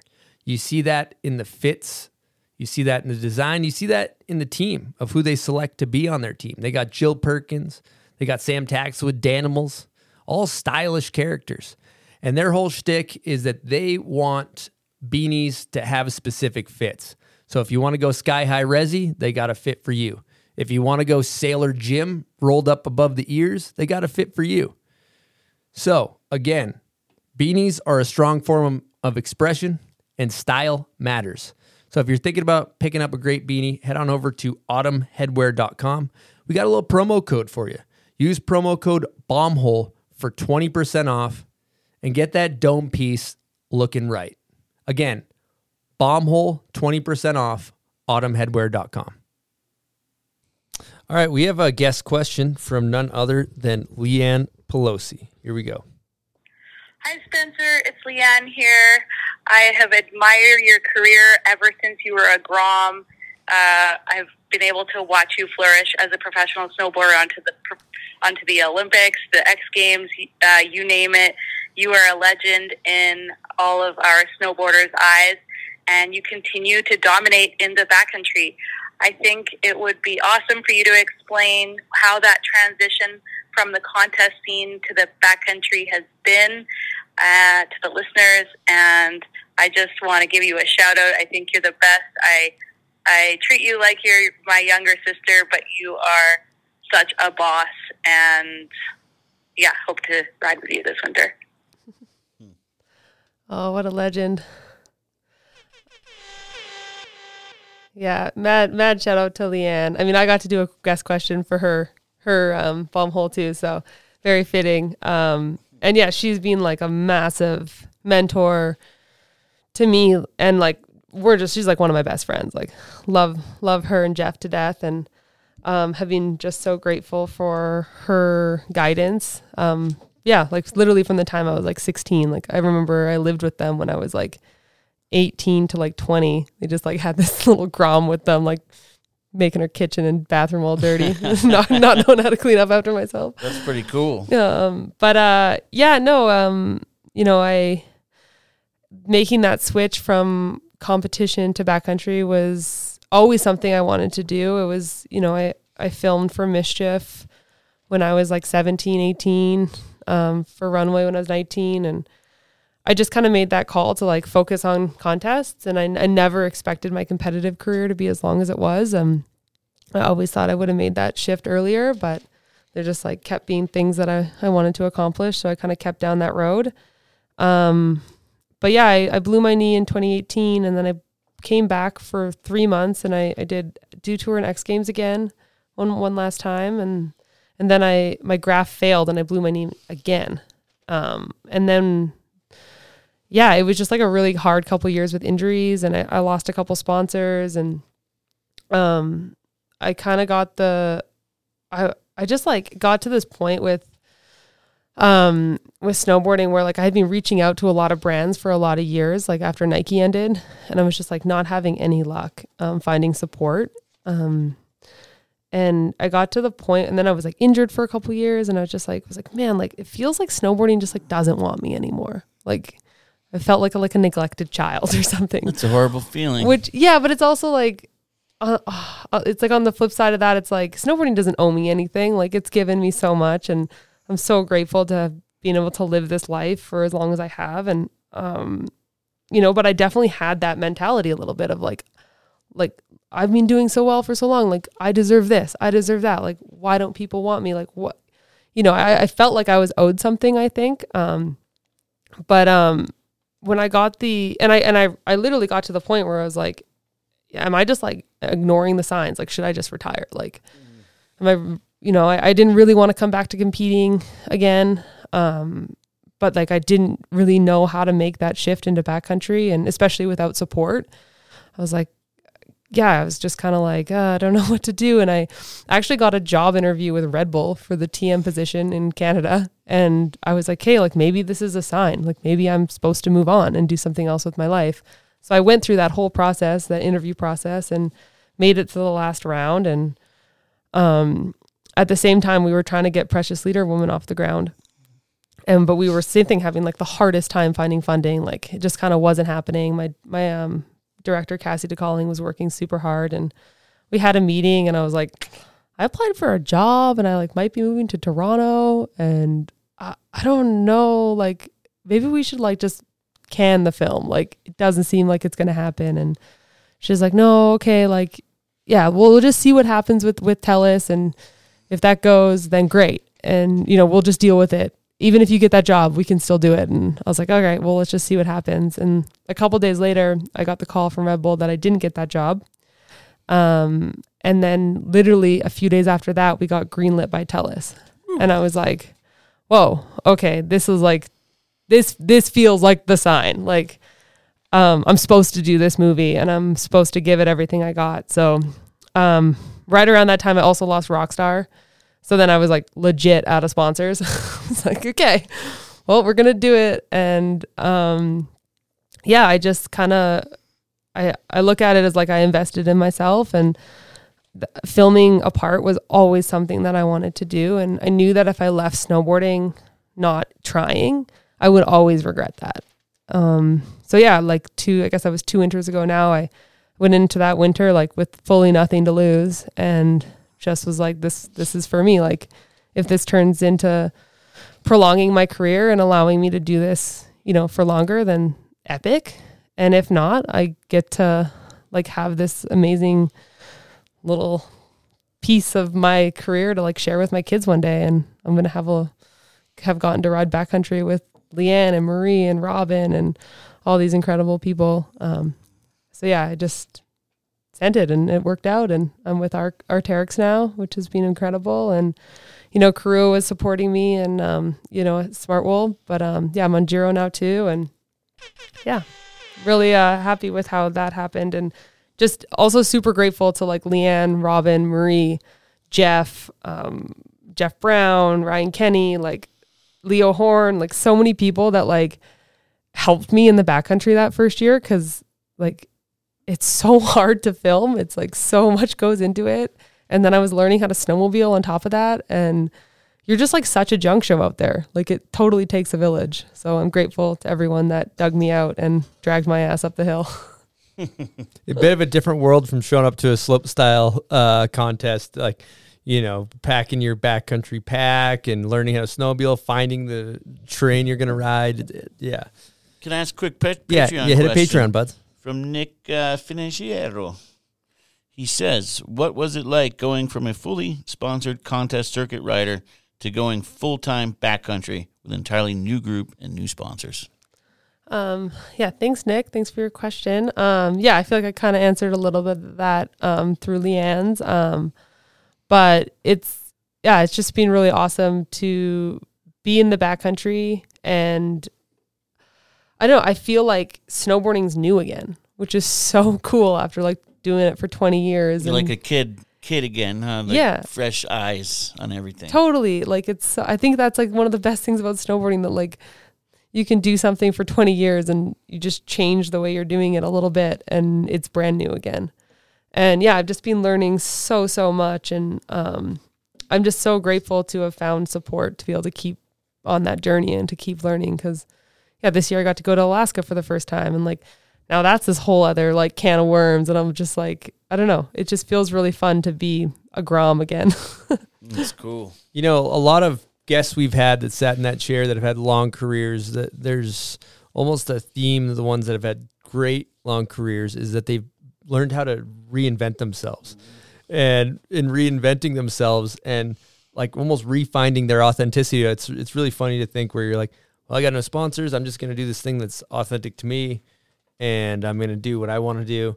And all of a sudden, the sponsors follow that, and I, I love that. It's like it, it, it you can't reverse engineer it like i need to be sponsored it's more like when when you're true to yourself the sponsors seem to come from what i've noticed Yeah, no, I would agree with that 100%. And um, yeah, I mean, I think I'm grateful it kind of happened the way it did because it, it made me, it like fully checked, like it made me check myself, you know, and check my freaking privilege and feeling like I deserve this. Um, but uh, it, and it also, yeah, it just gave me a fresh perspective on snowboarding again. And um, yeah, I'm just, I'm grateful for that. I'm grateful to get to do this all the time. love it well now that we're talking videos and uh, video parts let's test uh you know what buds Oh no. Name that video part.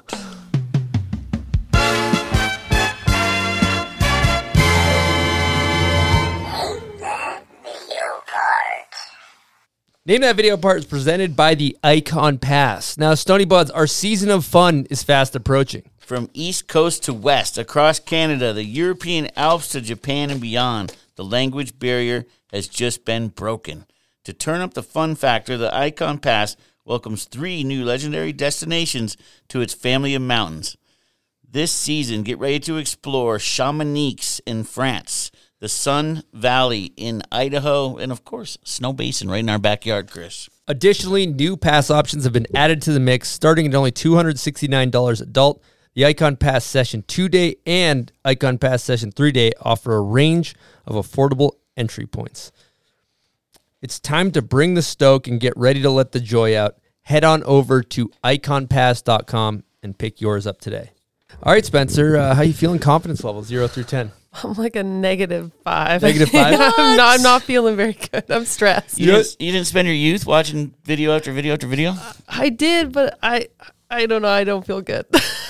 the best part about this whole thing is I call Spencer. I'm kind of giving her the pre-run showdown. I'm like kind of telling her the deal how we do the show, and I'm like, "Well, you have any questions like for me?" And she's like, "Uh, yeah." How do you pick the song for naming that video? the, Like, the biggest concern, I'm like, the, the most nerve wracking part of the show. like seriously, I like wasn't not really wasn't very nervous to come on. I was just nervous for this part. well, I'll say this though: you got a contest background, so Yeah, You she know, gets a yeah. little bit of a pass. you get a little bit of a pass. I do like your uh, your halibut necklace. The halibut's Yeah. kind of a hitter here. it looks good. Okay, here we go.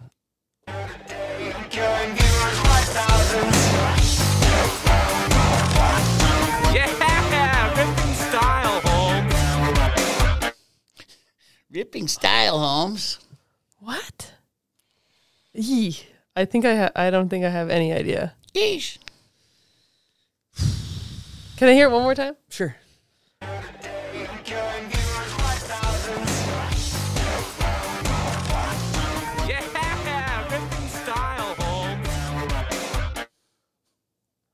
I, I got nothing. Okay, well, we talked about some videos. You kind of gave me your Rolodex of videos. So she gave me probably like six videos.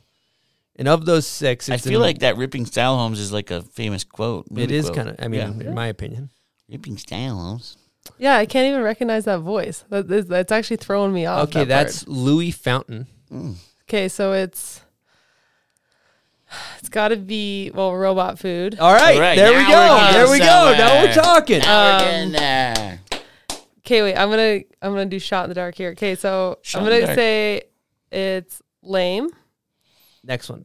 A- after lame. Yep. Okay, she got it. what comes after Lame? But wait, but wait. I gotta guess the writer, don't I? Well, it's a montage. It's a Oh, it's a montage. montage. after part. lame is the. I would just say after lame's the correct. You know, it's part. hard to remember a montage part. It's harder to remember. Yeah. I well, think. I was almost just saying like a movie. Of course, I watched uh, this morning. What I watched um uh, After Bang. So should have. Really? I picked the wrong one. That's Well, no, sick that so- you're watching a movie this morning. You won yourself a Yeti Ooh, it's uh, carry-all, and um, Thank you. it's got some bomb hole merch in there. We got a bomb hole bucket hat, some Buckies. hoodies. smelling salts. Oh, smelling salts. Yeah, have you done one of those? Nope. All right. Well, after name that video part, we'll smack a smelling salt to get back Sounds into good. It. Hopefully Um, the the group fares better than I did.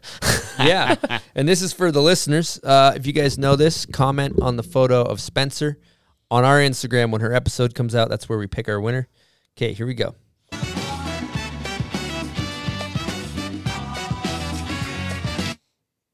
Okay. Thank you guys for playing. Name that video part.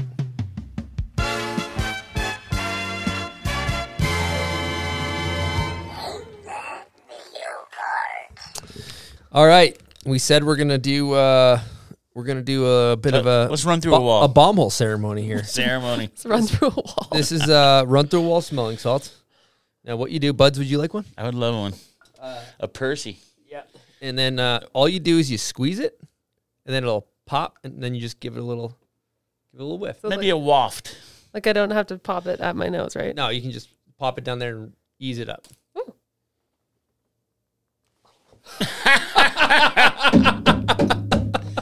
There's nothing Oh, like that nothing snuck like up seeing on the her. first one. That was not what I was expecting at oh. all. Holy shit. Oh my god! Oh, I went too deep on that one. Oh god! Those I'm, ones are potent. I'm going light. Yeah, that's potent. that was different than I thought. Yeah. Whew. Potent batch, eh? Oh my god. Wow, it really does wake you up though. Yeah. All right, we're ready. We're ready to keep going. Oh my gosh. Well, glad I experienced that. It's something to experience. It's different. Yep. I think they they are available most likely right now. I think they're available. at bombhole.com too if you're interested in that. You can like purchasing. taste it. Yeah. Yep. Yes, you can. Yes, you can. Let's talk PLW. Yeah. Buds and I, we got a sneak peek of the Yeah. film. I don't know by the time this comes out if it'll be out or not. Um. Yeah, I think it's gonna be on YouTube in November. Okay. Um, but then we're also like, yeah, just kind of chatting with distribution for it to kind of iron all all that stuff out. I learned I don't know a ton about that side of things. I'm learned so much about what actually goes into making a movie, uh, doing the production. But yeah, still a couple last minute things figuring out on that side. But it, uh, it will be on YouTube in November on Telus's YouTube. Have you been touring the festivals with it, the film festivals? Um, yeah, we premiered last October at the Banff um, Film Festival, and we won Audience Choice there, which was pretty Wow. huge. Yeah, It's huge. yeah, it was exciting, um, and it was cool. That was my first time seeing it on like a movie sc- theater screen, so that was pretty cool. And yeah, it's just um, gotten a lot of really great reception, and a lot of people have reached out to me just to say that the story has resonated with them, and that they have like shared experience, and um, which is like always super nice when um, you kind of like bare your soul in something and are like super vulnerable. It's like super scary to put that into the world, and yeah, so it's just like really nice to like have it get a good reception and just have people connect with it. Mm-hmm.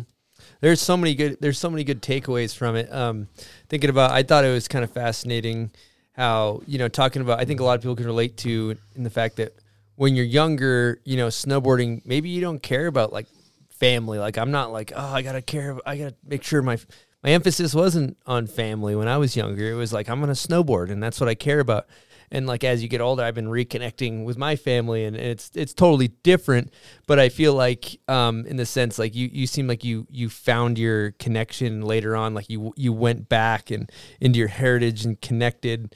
And I think it it's obviously what changes with is is important as you get older. And, I was curious to ask, like you know, talking about your indigenous heritage, it's it's so about nature and and animals and connecting and and then now you transition into a backcountry snowboarder. And I was kind of wondering, do you feel connected with nature and your culture through snowboarding?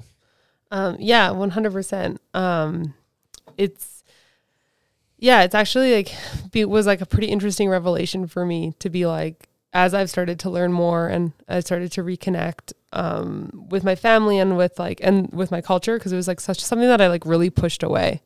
I didn't like being asked about it. I like didn't hide it, but I just like didn't make any effort to learn more. Or and and yeah, I think that's so important. It's so important to like know where you come from and know like, that's a big facet of who we are and um and yeah as i've started to like open myself up to that and and be re- being receptive to it, it it's made me realize that a huge reason why i snowboard is because it makes me feel connected to my culture because i am in the mountains and um and yeah just like kind of figuring out like where those two intersect and um how they can kind of build off one another has been really special In your in your youth, did you kind of just run from it then? And it it I didn't really run from it. I, I think it was just it wasn't something that like my family wasn't culturally active. Like Mm. we, we left Alert Bay and you know we we just didn't do anything with it. Like it you were was just like living like normal Canadians, and yeah, and it was like something that I always knew. Like I I knew that I was native, but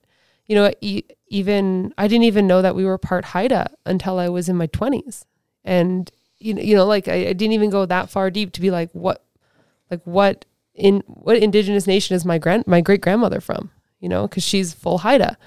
And it's just like when you look at it like that you're like that's so crazy that i just like i never asked those questions. And it never even crossed my mind to ask those questions until i was later. And i think my family as a whole really owes a, a lot to my sisters because they've really um taken that role for our family of of of like kind of rediscovering and reconnecting. Um, when Megan left snowboarding, she became a um, a full time weaver, and she does like the most incredible art. Um, she weaves with cedar bark and also with mountain goat's wool, and makes like it's kind of she does like the regalia that you'll you'd wear in ceremony at potlatch. Um, and yeah, like through her art, that was kind of a big catalyst for our family, and then it was a big catalyst for my sister Avis who now works in indigenous communities and you know does using the culture as like um kind of like a catalyst for mental health within indigenous communities. So, um, yeah, I'm just really grateful to, to my sisters and, um, they, they've been really big mentors for me on this journey. I love that. That's so cool. And and I I was thinking about this a bunch. Uh, one of the things I think is really cool about it is you know as as humans, we maybe think that like of the past uh, hundred years or fifty years, like maybe these problems are are new or ailments or whatever's going on in our our body, physical health, mental health, whatever. And um, you know, even going back to the Stoics, whether it's Stoics or Indigenous, like uh, people have have figured stuff out a long time ago, and humans have been going through a lot of the same issues that we go through today for a really long time. Like like as far as um, yeah, just just issues that we have. It's not new in, as of the past fifty years, and there's a lot of um, amazing remedies. You want to tap thi- in, right? that that have that have that I'm sure indigenous people have used or Stoics or whatever it being. Uh, have you learned any kind of like life skills that are applicable from your culture that you didn't really think about before? Um, it's actually funny. We like joke about this in my family of like what was like my my indigenous skill, like like in a past life or whatever. Like you know, Megan's art. It's like she was born to do that. Like her hands are from like another time, um, you know. And then and Avis is also she's like a really good weaver as well, and she's also like she's learning the language and she's um really really good singer and a drummer and like well, well what's mine like i don't like i got nothing and we kind of like you know i've done a you know cedar barked harvest and i've tried drumming and singing i am not a drummer or a singer but um we went uh razor clam harvesting when i was in Haida Gwaii last year and i think i was a forager and a harvester in a past life You're just Um, killing it. yeah, just like getting after it. Um, but yeah, I think like that's a a really cool aspect of it is just like that a lot of those skills, like you know, like the halibut hook and like the way that people survive for a long time. Like a lot of those are super, really beautiful ways to like harvest and to survive off the land without like taking too much from it. And I think just kind of lean, like you said, like leaning back into like those these indigenous cultures that survived and lived in harmony with the earth for so many years. I think there's a lot of takeaways that we can integrate into them into modern society. And as we like try to like navigate climate change and all these different things that we're facing now. Um, cool. And then we should talk about the name Precious Leader Woman and how you got that. Um, yeah, so the film is called Precious Leader Woman. Um, and that is actually the English translation of my Haida name, which is Kul Jad Kuyas in Haida. Um, and then I also have a Kwakwala name, which is Mokluga, and it means mountain goat woman. Um, so yeah, we chose to name the film Precious Leader Woman. Um, I think just like because it kind of like encapsulates like the journey that I'm I'm on with my heritage and um, the names are really really special. Um, the matriarchs in Haida Gwaii, it's the matriarchs of the clan decide what name you get. Um, and with our family, because my great grandmother left and she didn't ever go back to Haida Gwaii, um, we didn't have a lot of like a lot of names that were kind of up for use. So Leona, um, the matriarch of our clan, decided to make me my like a new name. Um, and yeah, they it's really interesting because they, you know, usually you'd get a name as a child and they they kind of like put the names on they- they'll give you like a name of your ancestor who they think that you embody and who you share similar characteristics with. And it's almost like a hope of like who you're going to become. Um so it was like a really really big honor to receive the name that I did and to like be given that role of of you know of my clan and my people wanting me to be a leader. And you know I don't necessarily think that I'm 100% there yet but I think I'm I'm on that path. And um it just like mean it's just like i don't know it's just such a special gift. It like means the most to me. Like i that name is like very very close to my heart. Both my names are. Um and it's just yeah it's really cool to be proud of that and to like want to share that with people. Mm-hmm. How did they uh they like foretold that you were gonna get into the mountains with the mountain goat one? Um yeah my my Kwakwala name was given um i think in 2014 Oh, okay. actually So you're already maybe in the mountains a bit. Yeah, I was already in the mountains for sure. Um, yeah, so because like ob- obviously our family wasn't culturally active, we didn't get names till later in life. yeah. Um, but yeah, and they also like they'll give you names that like kind of just represent you as well. So I guess they thought the mountain goat woman rec- re- represented the snowboarding side. That's cool. Cool name. There was something cool in the documentary talking about how I might butcher this, but something along the lines of how how I perceived it was that animals and humans are really connected. Like there's a human in every animal or something like that.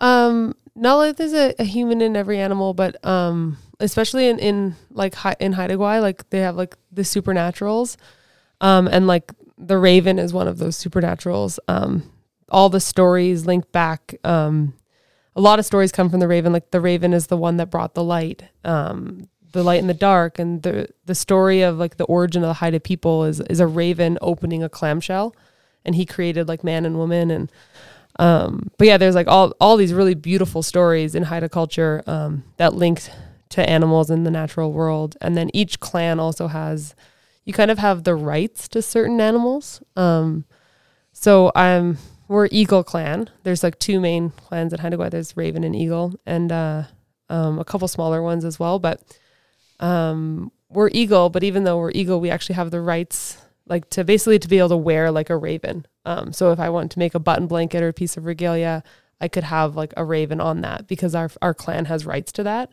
Um, so yeah, it's kind of interesting how it gets broken up, but uh, um, I'm, I'm guessing you're kind of referring to like the very end of the film when I when I talk about that. Um, yeah. Anyways, like last winter when I was like kind of like unsure of like everything, not last winter, the winter before when we were filming Precious Leader Woman, I was like, oh, like I'm doing this, but like I don't know what's gonna happen. Like, was this the right call? All this stuff, and kind of every time I felt like I kind of had a doubt in my mind about the path that I was on, I like would see a raven. Like I saw them in the backcountry all that winter, like so so so many times, and it kind of got to the point where I was just like, you know, it's like a sign. It's like these are these are my ancestors, and this is this is leading me in the right direction. It's like pointing me where I'm supposed to be going and, and reassuring me that I'm on the right path. Yeah, seeing that that's powerful. Mm, The spiritual Yeah. connectedness too. Yeah. I think that that that is. I'm fascinated with that. I I, have a could, I could talk about that all day. Quick but- question about the rights. So if somebody, uh, some they can't take like Raven from you. That's only your guys' to use, or like how's that work? Um, I think like, yeah, it's just like you have certain ones that like, so if, um, It's trying to like think of an example to your of, of- family name, or it's, yeah. So like a clan is like, um, I guess it's like a tribe Yeah. basically kind of, but like the, it's like Haida and then there's separate clans. Um, and my clan is Kawasista Eagle clan. Um, and yeah, within that clan, we have specific rights to certain animals and certain crests. So it's like basically like what you can use for your regalia and basically to kind of, I guess, represent your family for kind of a lack of a better. that's better really word. that's interesting and cool stuff. Mhm. I think that the just the nature spirituality connection between animals and the whole ecosystem and how how we're all we're all connected in one way or another. Um, and it seems like that culture is is really tapped in on that.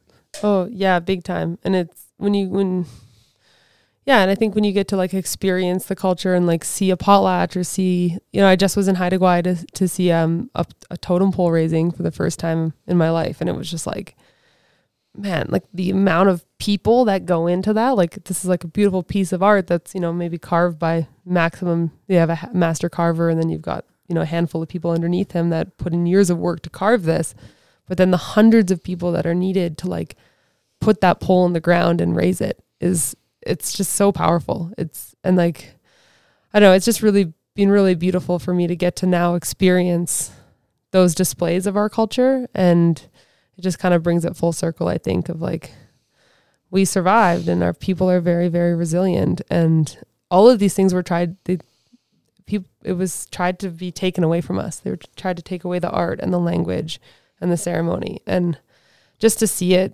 um, still being utilized is is just really beautiful.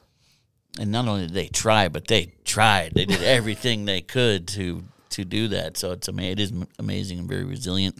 Yeah, yeah, it's cool. It's um, yeah, it was just really beautiful to witness that and to see the the power of a community coming together to create a moment like that. Was that totem pole raising like one of those big, big ones like you were talking about? Um, it was this one was 63 feet, so pretty big. Um, and it's um, yeah, the Yagulanis clan in Haida Gwaii did it, so it's not my clan, it's the Ah. other clan. But um, Geez, I've only seen like a 12 foot totem pole. yeah, there's some There's big that one ones. in Haines that's like, I don't know, 10 feet or something, or maybe larger. I don't know. yeah, there's um, yeah, there's some real big ones out there, and That's cool. I'll Yeah, to it's look cool. that up. yeah. Well, how's it been uh, transitioning into riding lines? Particularly, he said Haines, but Alaska.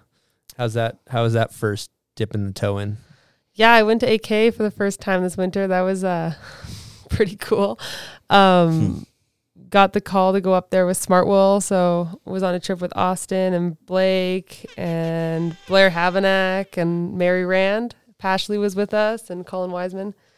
Um and it was yeah, epic. We went out to Sean Dog's place in Haines and stayed there and we got in and first day was like bluebird sick condition stable. Um and yeah we we got it. It was like epic. Um but it's crazy. We went to like this one zone called it's called buns of steel. And uh we were kind of all lining up these lines and i was like "Uh, this is not what i expected it's like these like pillow spines i'm like "Uh, this is not what i was expecting to ride like what is this and you know blair blair was an absolute angel and just like really walking me through it and being such a big bro to me and mary um uh, super super grateful to be on to have my first day in Alaska be with that guy. He's an absolute legend. And uh, yeah, it was kind of funny. Like we like went to do a run to kind of scope it from like everyone warm up and like scope it from the ground, and then kind of the clouds moved in and they pulled us out of the field, and the, or half of us got pulled out because we were sharing the heli, and then. We like I literally got in, took my boots off, and they're like, "Get back in the heli, we're going back out." I was like, ah, "Okay." get back in the heli. It's like me and Blair. We we roll back in, drop the crew off, or drop the. It was like me, Blair, and all the media basically because they just like pulled us out. Um, and then dropped those guys off. Went back up to the top, and Blair was just like, "Get ready, me and Spencer are going," and I was like, "We are, like, what? Really?" He's like, "Yeah, what one do you want?" I was like. "Well, what about everybody else? He's like, nah, we're running out of light. We're going. Just had to make the call. Yeah, and he was right. Like, you know, that those lines only have a light till a certain time and they were like mid run. So to like wait for everyone to come up and then discuss it and then decide who gets what, it was just like he just pulled a full power move and was like, nah, we're going. And I was kind of like, oh, I want to do this one. He was like, I'm doing that one. I was like, uh, okay, I'll do this one. And he's like, he's like, yeah, sounds good. And then uh, it was just like such a funny thing because I like, I had looked at it, but like I like asked him, he like walked me through it, which was super rad of him and super nice. And and then he's like, okay, you guys ready? Blair's Blair's gonna drop, and I was like, um, can I can I go first? Nice. I was like, I, I, I would like it if you were up here or when I go. just so nice little safety though to have him yeah, up there. just like I was just First I was just stressing. I like have never done a line like that in my life, and just like, whoa, what's happening?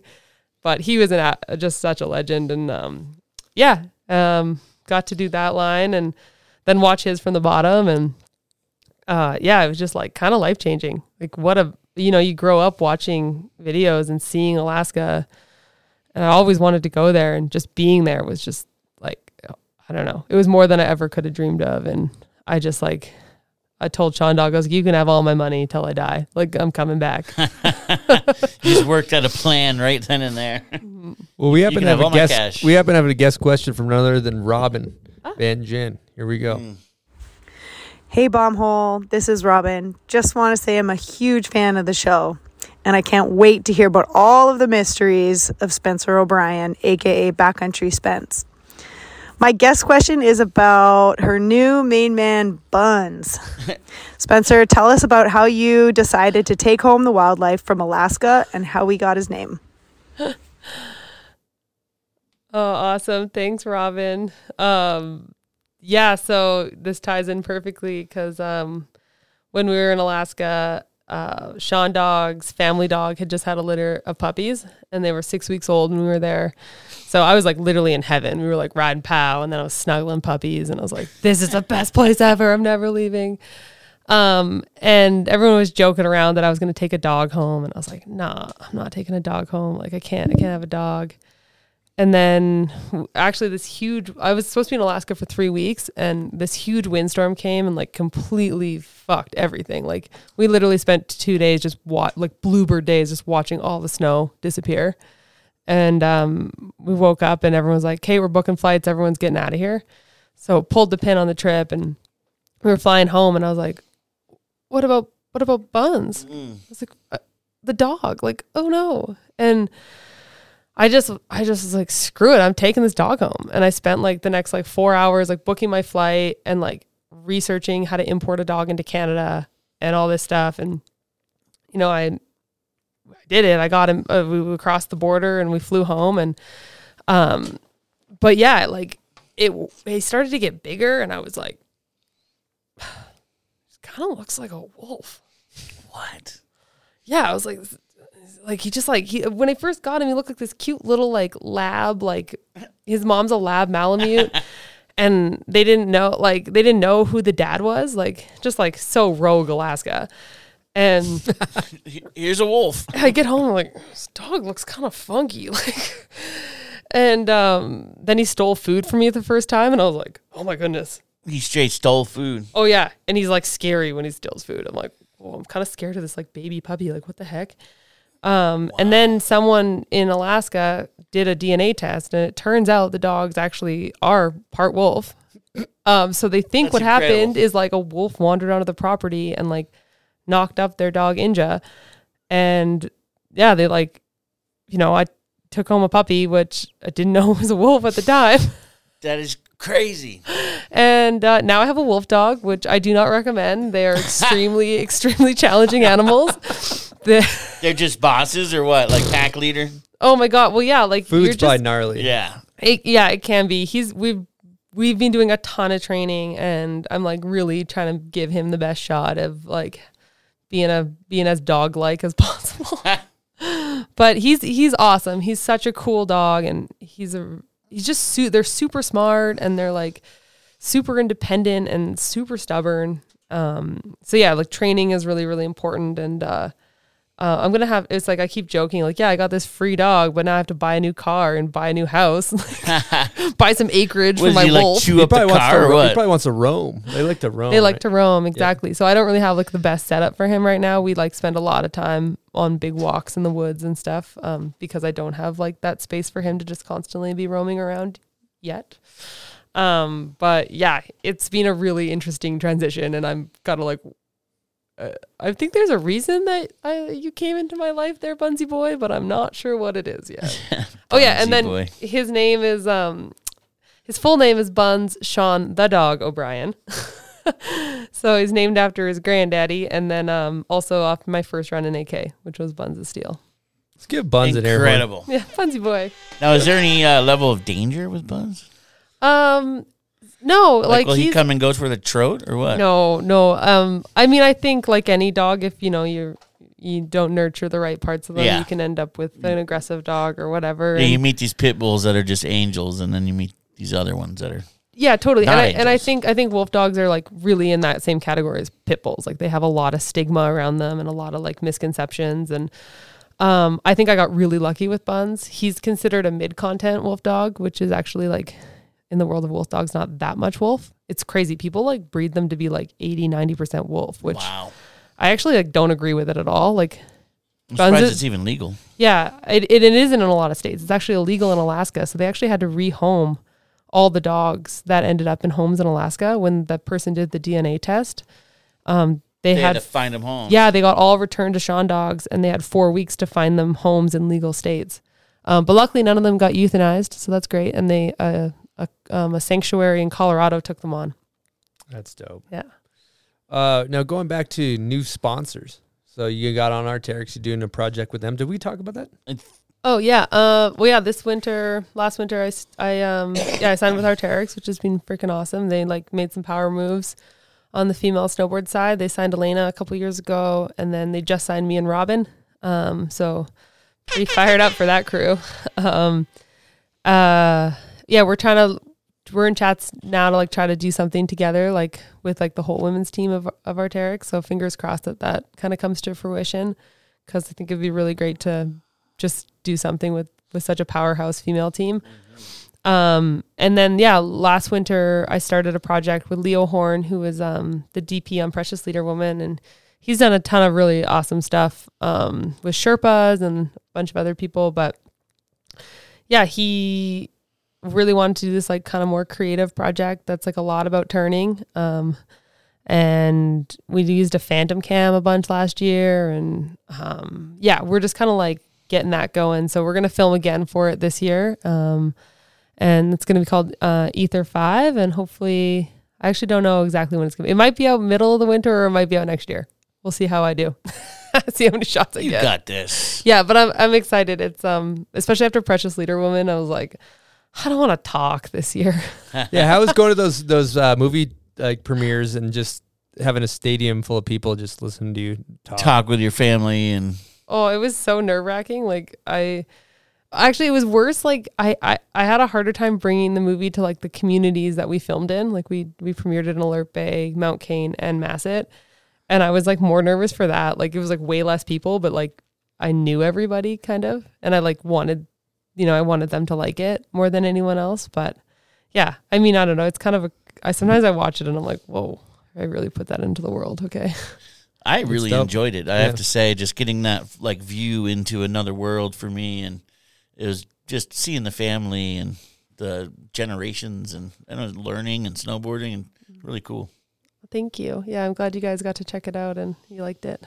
We got a little sneak. peek. Also, uh, Korua Shapes. Is that what you're? Are you still riding Korua Shapes? Yep. Yeah, yeah. I've been I- with them for a few years now. I think they're cool. Like for for people out there that like to turn and rip powder and want a really special snowboard, I, I think it's a it's a super cool brand. Yeah, they've been awesome. Um, it was started by Stefan Mauer and Nicholas Volkin. Um, and me and Moo were friends from back in the Burton days.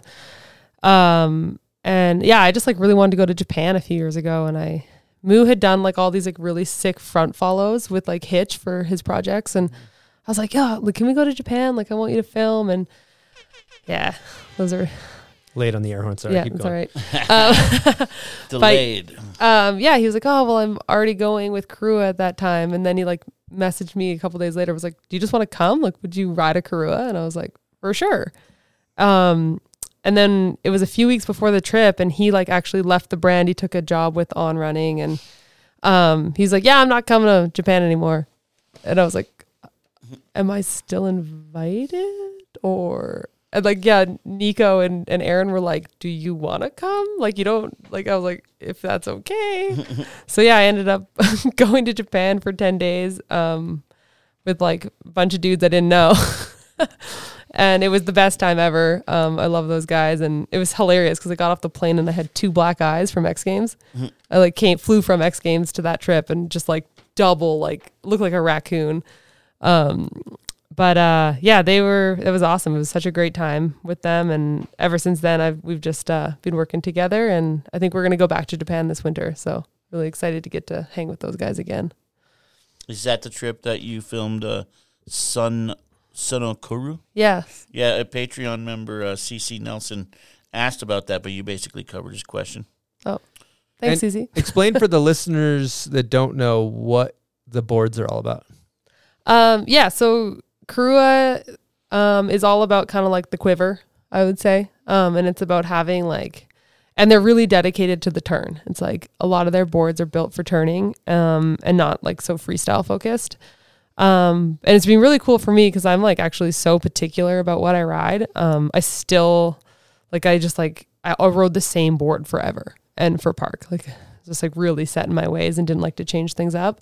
So starting to ride POW and backcountry and like experimenting with different shapes has been really fun. Um, so yeah, I have like uh, you know probably three boards from them that I kind of filter through depending when I'm riding. Um, I really love the Otto, which is kind of like their more all around like it's like their freestyle board, but that's what I jump on in the backcountry. Um, the Transition Finder I ride lines on a lot. It's a bit wider, big shovel nose, and then they have this really sick board called the Dart, which is like a swallowtail shovel nose, which is like just the Japan board, pretty much. The dart, I like The that dart. Yeah. In Canada, it would be called the dirt. The, The dirt. dirt. Let's go smoke a dirt. Smoke a dirt. All right, we're going to take a quick break and talk to you guys about some socks. Jed rides them, Jill Perkins rides them, and I ride them. Of course, you know I'm talking about Stance. If you've ever had a pair of socks with that icon logo on the ankle, then you know about Stance socks. Stance is making some of the most comfortable and creatively designed socks and underwear for the snowboarding community for a while now. Lately, their designers have been bringing the same winning formula to clothing. We're talking joggers, we're talking hoodies, hats, and tees. Toe to head, comfort, and creativity. Head on over to stance.com now and use promo code the bombhole, all caps. Again, that's promo code the bombhole in all caps to save 20% off your first order. You know that socks are a great gift. Holidays right around the corner. Everybody loves socks. Anyway, head on over to stance.com, use promo code the bombhole for 20% off.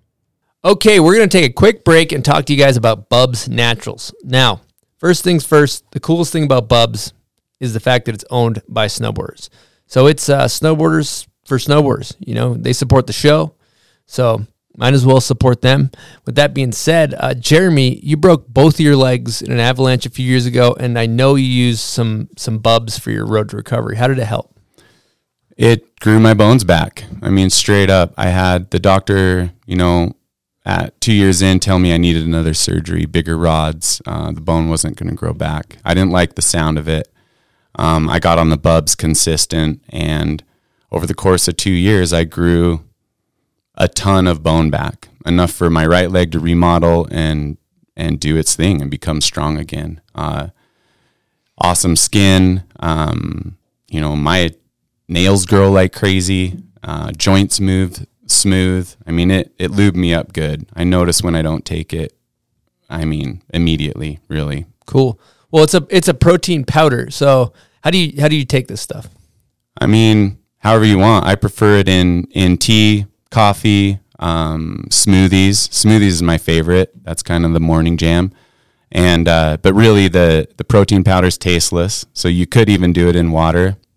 I don't recommend that. There's better ways. It's just more enjoyable. I like it with a little coffee. Yeah. That's the way to go. And if you're interested in picking up some bubs, uh, 10% of all profits go to charity, which is cool. But you can head on over to bubsnaturals.com, use promo code BOMBHOLE, all lowercase. Again, promo code BOMBHOLE at bubsnatural.com for 15% off. Buds, I think it's time for the pub beer crap shoot. My favorite time, brother. Are you cracking can? I'm cracking can, and I got in my hand here a pub beer. It is cheap, fun, and delicious. That's their motto, cheap fun beer. Always going in for a sip. uh, if you're thinking about making a long mustache. I get to save some for later. You know Yeah. what I mean? yeah. If you want to make a 12 pack into a zero pack, uh, get yourself a pub beer, obviously responsibly. Um, all right. So now, you, oh, let's hit the theme, Dice. theme music. I forgot Oh, the yeah. theme music. Welcome to the Pub Nice. Beer Crap You Shoot. know?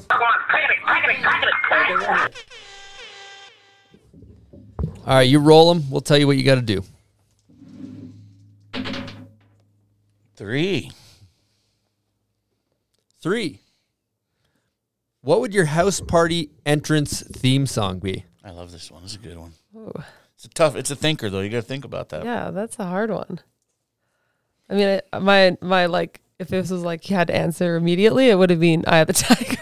That's a great answer, dude. I the Tiger," solid. Right when you're rolling. Just imagine if there was really that dude. Dun, dun, dun. Right? Is that Eye of the It's a, Tiger? yeah, it's a great song. yeah, it's a really good entrance song. I think. If there was somebody that queued up entrance songs for your parties, that'd be pretty Yes. Um, I was kind of hoping it was gonna be Snake Eyes, and I was gonna tell a story about Sage, but Oh yeah. Yeah, do it. Snake Eyes. It Let's just looks say like Snake Eyes. I know I got I thought I got it for a second there. this one's but- about number number two in your pants. Uh, yeah, I'm just gonna throw Sage under the bus here real quick. Yeah, let's do it. We like that. um, he did like a uh like built this huge ass jump in Mammoth, um, probably in like Oh. 2012. You wanted to learn the triple cork or something? yeah. Did he tell? I, thi- I think I don't remember, but I know the story. The keep, keep going. Keep yeah, going. yeah, yeah. Yeah. So he he basically we had this jump built like so he could learn triple corks. Um, but he invented invited all his buddies like Max Worthington was there, Sam Taxwood, uh, Griffin, um, and then Sage is just a legend. And there was like a few girl shoots that were happening that he was like, "Oh, are you going to those?" And I was like, "Oh, I didn't get invited." And he was like, "Oh, like that sucks." He's like, "Oh, do you want to come ride with us?" And I was like, "Yeah." So we, I got to go ride with them, and it was such a good time. And on the last day, he was like, "Oh, I guess I'm gonna try the triple," but and he tried it, and he got, you know, he kind of like bum dropped pretty hard, like got it around, but like didn't quite get his board under his feet, and it like looked pretty painful. But he's like, "No, no, I'm good. I'm gonna try it again." It was close. It was close, and he tried it two more times, didn't get it, but kind of the same fall, like right to his ass. And then everyone's like, you know, like whatever, good try, man. Like that was sick. And he he comes up and we're like kind of getting all ready to go, and he's like, "Oh, guys, I got like something to tell you." He's like, "I kind of shit my pants," and we were like, "What?"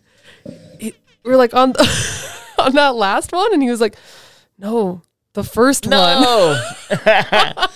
No. He's been riding dirty the whole Yeah, session. he's like, but then I, I was kind of close, so like I couldn't stop. I just had to try it again, and it was like it was insane because he got kind of close to me, and I was like, dude, I can smell you. Like you. Oh, it's so move gross. Wow, man, that's Yeah. But, you know- for the session, like having it that long. Dude, yeah. Well, at least it was only like three hits. It was like he tried. I think he tried three or four times max. So it wasn't like a super long time. Yeah, but hour I was session. like, the dedication to the triple sage is really. That's commitment. Yeah. Hopefully you don't hour hate me now, buddy. One of the other questions on there, number 10, is uh, perfect 10. What's the biggest prize check you've won? Uh, biggest prize check is I think it was 40k at the Open.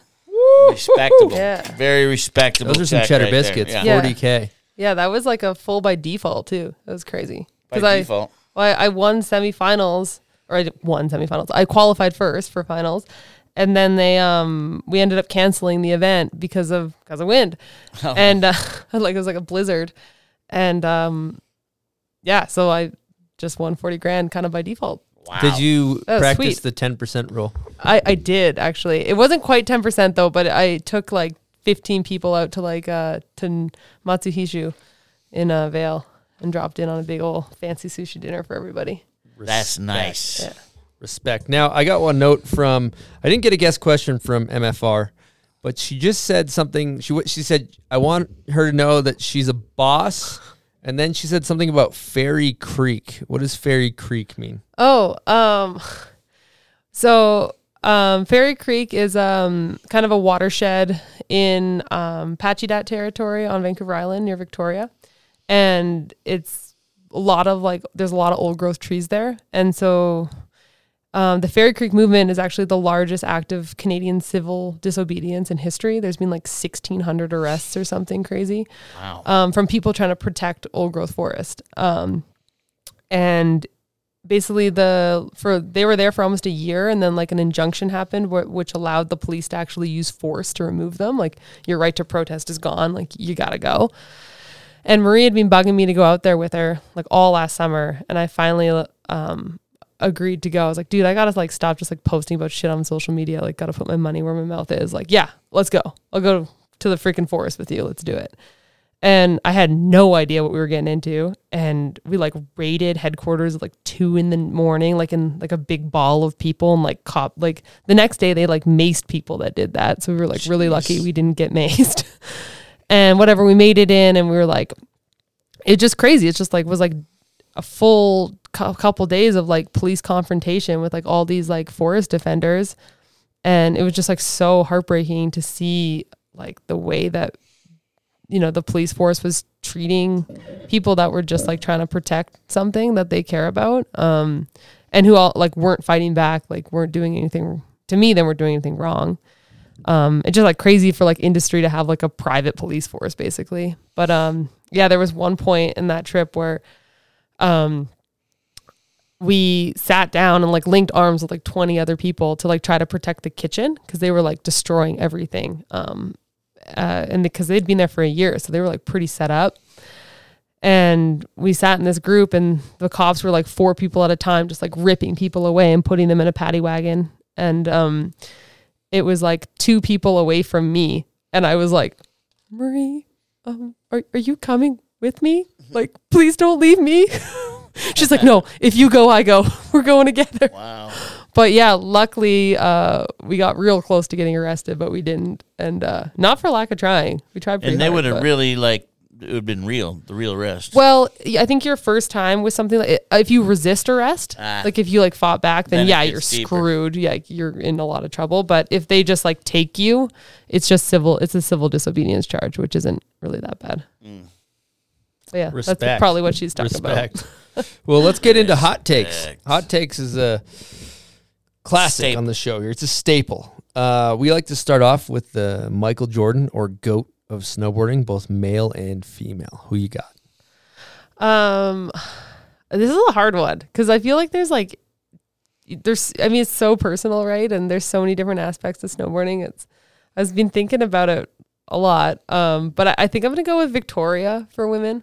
Love that Um, answer. Love that answer. We give you an air horn for that. Yeah, I just think, yeah, I, I look at the lines that she did in AK and they still hold up today. And I think there like hasn't really been anyone that has stepped into those shoes fully yet. Um, mind you, I heard Elena and Jamie kind of destroyed Valdez this year, so I'm really, really excited to see that footage. And um, but yeah, Vic is lifelong inspo for me. I still look at her shit and I'm like, how do I emulate that? Um, and then for guys, like ah, I, I struggle with this one. I don't know. Um, I think I think T Rice is a big one. I mean, I think out of people who have had a more like s- kind of hit every genre of snowboarding and had the impact he's had, um, I guess I'm gonna have to go with him. Good answer. we don't catch him out in the streets much, though, do we? No, you know what? true. I went to US Open back in I don't know, probably 03 or something like that, and he I think he got third in the rail jam. Really, he just handled. He actually just can, he fucked up a rail jam. Yeah. You- yeah. Yeah, I mean he's got like When you're X good, you're Games good. medals and slope and stuff. Yeah. But yeah, maybe not like legit street roll parts, but. Bring him on a straight up street trip. But that's the thing. You need like a goat for street, a goat for back. Like there's just like so many different it's a genres. hard, hard thing to pick. yeah, it is Alright. hard. Who's the most underrated? Ooh, um, I'm gonna go Enni Rukajärvi on that. Um, I think Enni's a low low key legend. Um, she's like her like comp resume is pretty mental. Um, and that girl like is so sick at everything and she's just so technical and has such good style and she's so good at backcountry and I like can't wait to steal her from the contest scene and get her out there because she's gonna blow people's minds. You're gonna steal her and Over get her airhorn. get her Yeah. that powder. I'm like, quit riding contests already, everyone. Come ride Have with me. more fun. I feel like I've just instantly turned into Leanne, Robin, and Marie. I'm like, come, come, come to the dark side. Okay, steel or powder? Powder. Okay, best style ever. Gigi. Great answer. Uh, best snowboard video.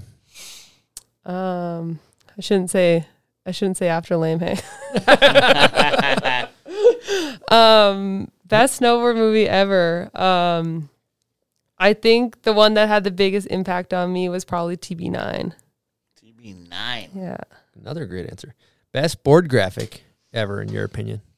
Uh oh, I'm I'm a real sucker for Muhammad Ali. He's like my favorite athlete of all time. Um, and Burton did the Muhammad Ali collab, and I actually straight up just like ordered that board and bought it for my wall. Wow. I don't So- know. I can't think of it. I haven't seen. I can't think of the graphic. I'll It's have to can't check it's, it it's sick. They actually like bought the rights to like a really famous photo of him, and it's uh, literally just like a he's it's like- like a photo of him. He's looking all mm-hmm. mean, like leaning Yeah. forward. The, Yeah, that one. classic photo. Yeah, it's like black and white. Yeah. That one. But I think for like I don't know. it's so hard. Classics like I, I kind of got to say the Shannon Dunn Burton Pro model with the the dolphin on the base and the stars and the moon, because that was my first snowboard. That's right. Respect. Respect. Okay. Uh, if you go heliboarding with three people, just good times. And mind you, this can also be celebrities. I just like to include that. Who you taking? Ooh. Well, Victoria, because that's I always wanted to go to AK with her, um, or heli with her. Um, M- Mofo, and I'm gonna throw Gasser in there just because uh, I like putting her in situations where she's uncomfortable. Be a solid crew. Gasser. Be a solid crew. Okay, first try go to step down trick. Like back what's your backcountry? Like you get to a jump. I know I can land this. First try trick. Uh, it's always back three, but step down. I, I kind of like cab five for step down. See, I thought you were gonna say switchback one. You gotta switchback one too. I do. I haven't. I've. al- Yeah, I did that on that one rainbow step down. Um, there. Yeah, that was the last trick I did on that. Or no, cab five was the last trick I did on that. Yeah, switchback one's up there though. Those are all good choices. Okay, uh, beaver slap. You know, in the lift line, smacking the tail. What's your take on it? I'm a huge culprit. Okay, she's an advocate. She's an advocate. I now ask people in the lift line about what do you what do you think of this? Yeah, I had a skier point, basically pointed out to me. I never even knew he did it. You know, They're like, "What's with the beaver slap?" I was like, "Oh, damn." Um, okay, and then last one, worst trend. What do you got? Uh, worst trend. I'm gonna go with like how divided snowboarding feels right now. I feel like it's really like contest snowboarding, backcountry snowboarding, street snowboarding. Um, and yeah, I like kind of missed the old days of like everyone did a little bit of everything and everyone was into a little bit of everything. And I hope we can get back to that where like snowboarding is just snowboarding. I love that answer. I don't think we've gotten that one either. Okay, I'm gonna throw a one off the off the cuff. Best trend in snowboarding. Best trend. Uh, best trend in snowboarding is how stoked people are on female riding right now. Awesome. Yeah, let's. Should we? We should get into that. Uh, what? Where are we at with that? Where can we be better? What's your thoughts? Uh, I think it's it's in such a good place right now. I think like especially level wise, like man, just like what the girls are doing, and like I mean, huge props to Jamie, man. Like she's still the best and has been doing it for so long. Like I purposely didn't put her as my goat because everyone puts her as the goat, and she is. But um, you know, it just I think she's also has still so much left to give, which is really cool. Um, but yeah, and I, I just think like seeing the level right now, like Zoe, Cool, Annika Morgan, Anna, um, it's just like it's kind of mind bending. Like the girls are absolutely destroying it and doing it with such good style too. Um, it's kind of a place like I never thought I would see the sport go to, so it's really exciting to get to watch it. Um, but yeah, I think as as an industry, I think it's also getting better. I think people are more excited than ever to watch female riding and um and girls are being supported a lot more, but I think there's still a lot of room to grow. Um and I think especially in the backcountry, I think it's really cool to see what Arc'teryx did. Like I think there's not a lot of companies that like have, you know, that many women on their roster that like ride backcountry. And I think I would love to see that kind of teams get more rounded out where it's not just like the token girl or the token rail girl or the token backcountry girl. Like just see see a little more little more variety and a little more numbers in the game. Mm-hmm. Well said. Well said. It's come a long way, but it's got a long way to go. But it's headed in the right direction. I think. Yeah, totally. Yeah, it's been really fun to watch the the progression over the past few years. It's just it feels like it just hit like somebody just poured gasoline on the fire and and Zoe and Tess Coady and it's just it's been unbelievable. And then Chloe in the pipe and the style is so good. It's it's been so fun to watch. So Yeah, it's it's I like yeah, I watch it now. I'm just like "D- dude, how was I ever even how did I have any skin in this game? like you girls they're just taking it to a whole nother level and yeah, I, did, I just forgot to mention Tess. That girl's sickest style and yeah, like Zoe's back double 12 the other day at Jossie's event and I don't know. Yeah, it's just he, he can go on for days, and it's just it's a really exciting time. It's super fun to watch, and um, I'm just like super proud of everybody. I love I love it. I feel like a proud mama. mm-hmm It's cool. Um, okay. Lastly, we always talk setups. Uh, you know, our listener likes to know what board you ride, bindings, how you set it up, etc. Uh, yeah, so I'm running the uh, Korua Shapes Otto one, kind of alternate between the 52 and the 57. Um, or sorry, 53 or 57 depends what I'm kind of going for. Um, but uh, I usually typically always rock that with like a 19 and a half inch stance. Um, positive 12 on the front, negative three in the back for like jumping. And then I kind of swap that. If I'm like riding lines, I go, I actually go posy posy. Respect. Yeah. On the lines. Yeah. Hey, you're not grinding switch. I'm not. I'm not doing no switch tricks and, and lines yet. Mm-hmm. really just how your knees and your legs are. I gave Yeah. posy posy a try, and it's just not for me. It's it's not a lot. Like I do like plus three. Oh, okay. Like not a ton. And then I just like It's I'll like go a little click. more on the front, like plus fifteen. But yeah, I'm starting to be like mix it up a little bit. I had literally had the exact same stance and the exact same setup forever. Um, so now that I have yeah, why like not mix it up? yeah. Well, I'm just like I just not. I I don't know. I like. I think my stance has got a little narrower since I started riding more more backcountry and yeah, just kind of playing around with it um, for lines to see what what works best. Yeah. But I'm running um, union bindings um, on on the on that, and then also the Vans Viaje is my go to boot. And do you uh, detune your edges at all? Not anymore. I do for parks still. Mhm. Yeah. I was wondering with the contest scene, it's so important to wax your board to get over the jumps. Like they have wax techs. Are you still on on wax like maniac mode, or is that is that uh, Wax you- maniac. yeah, I you like know? that. um, I severely, severely miss Ryan McDermott. Um, oh, let's give him a big Yeah. air freaking love that man to death. What an angel. Uh, but yeah, he He's a great guy. he's just I mean, I can't even imagine having done my competitive career without him at the No. top of every contest. Love that guy. Um, and just a magician with a snowboard. Um, but yeah, I d- no longer send all my boards to him to get them prepped for the year. It's definitely less of a thing, but I, s- I still wax my boards. And I like, I, I actually really miss having that, like just having him prep them for the year because then they just like take wax way better and they just like, they just look so healthy and nice when they're taken care of. They don't dry out. Yeah, exactly. Um, I find if you don't like base grind them and prep and like hot box them and prep them at the beginning of the year, they just dry out. Yeah, talk about that because I probably a lot of our listeners don't even know what Yeah. that is. Um, yeah, well, there's this whole science to waxing snowboards, which I I don't know how to do it because Ryan always did it for me. but um, yeah, he kind of like what most people, pretty much every national team rider, like big contest rider, does is they ship their boards to Colorado to Ryan. They'll- He'll get like whatever four to eight, however many you get for the year, depends on the person, I guess. But um, I usually get three or four shipped out to him, and he preps them for like different times of year um, and different like types of snow. And they basically base grind them to get them nice and leveled, and they put them in like this like hot hot box. Um, they like wax them and then like allows the wax to like really penetrate, and they like leave them in there for like twelve hours.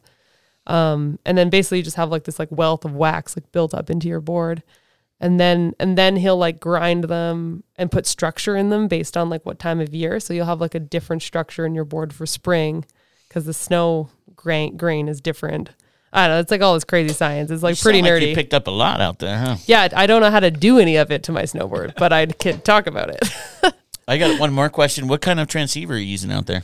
uh i am using uh the Barryvox oh no. Is that the right one? Ortovox? No No. no i Barry use Vox the, is one. it's the, the the mammut one Mammut. yeah that one Yeah. it's fancy Yep. I, I, I Yeah, I just, just I, wonder wonder what the, the dope transceiver is because I'm sure that our people would like to know. You know, yeah, the Mammut one is like I just like went straight to the girls and was like, well, because I actually had a Pieps for when we went to Japan. I bought a new new transceiver because my other one was like a Tracker One from like 2008. I was like, mm, maybe time for a new one. So I went and got a new. I got a Pieps, but then they had the big recall on them.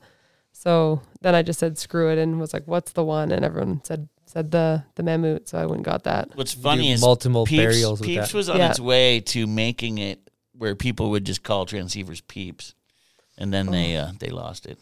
Yeah, they they kind of blew that one. I They think. blew it. Yeah. Now, if you could go back in time, er, actually, maybe not back in time, but just advice for um, someone that's maybe a younger you, but just somebody that's trying to come up in, in snowboarding. Um, do you have any advice for an aspiring snowboarder? I I think I mean it's super cliche to say, but like, um, I mean like have fun and like remember why you do it. There was like a point in time for me um, when I first started getting paid and having to do like stuff for sponsors and and it kind of like felt like all of a sudden I had to like kind of snowboard on command a little bit, and that for me was like super hard. Um, because I, I just got stressed out by the pressure of it and I, I, I kind of forgot why I snowboarded. Like I, I lost the fun and I lost the passion for it. And um, for me, that's like always been my anchor in the sport is like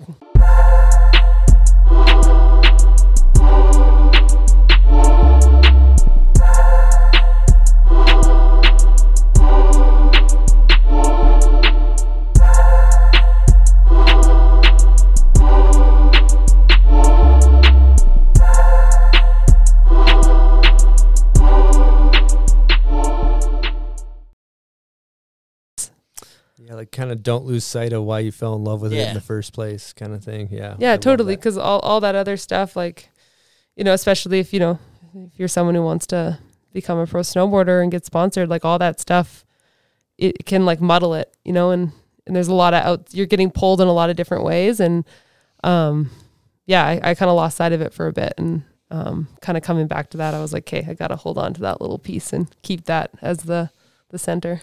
All right. Lastly, we just want to see if you want to throw out any thank yous.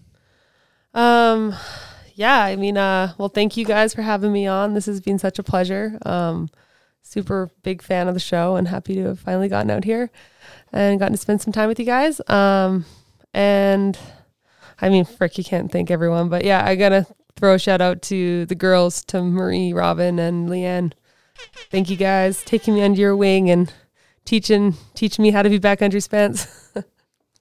Love it. Well, we want want to say thank you so much for coming on the show. It's been a pleasure chatting. It's been a blast, and thank you to all the listeners, everybody that tunes in, everybody that supports us and buys merch, and all our sponsors and all our Patreon members. You guys kick ass, and we got another episode coming at you next Wednesday. Thanks, guys. Over and out from the bomb hole.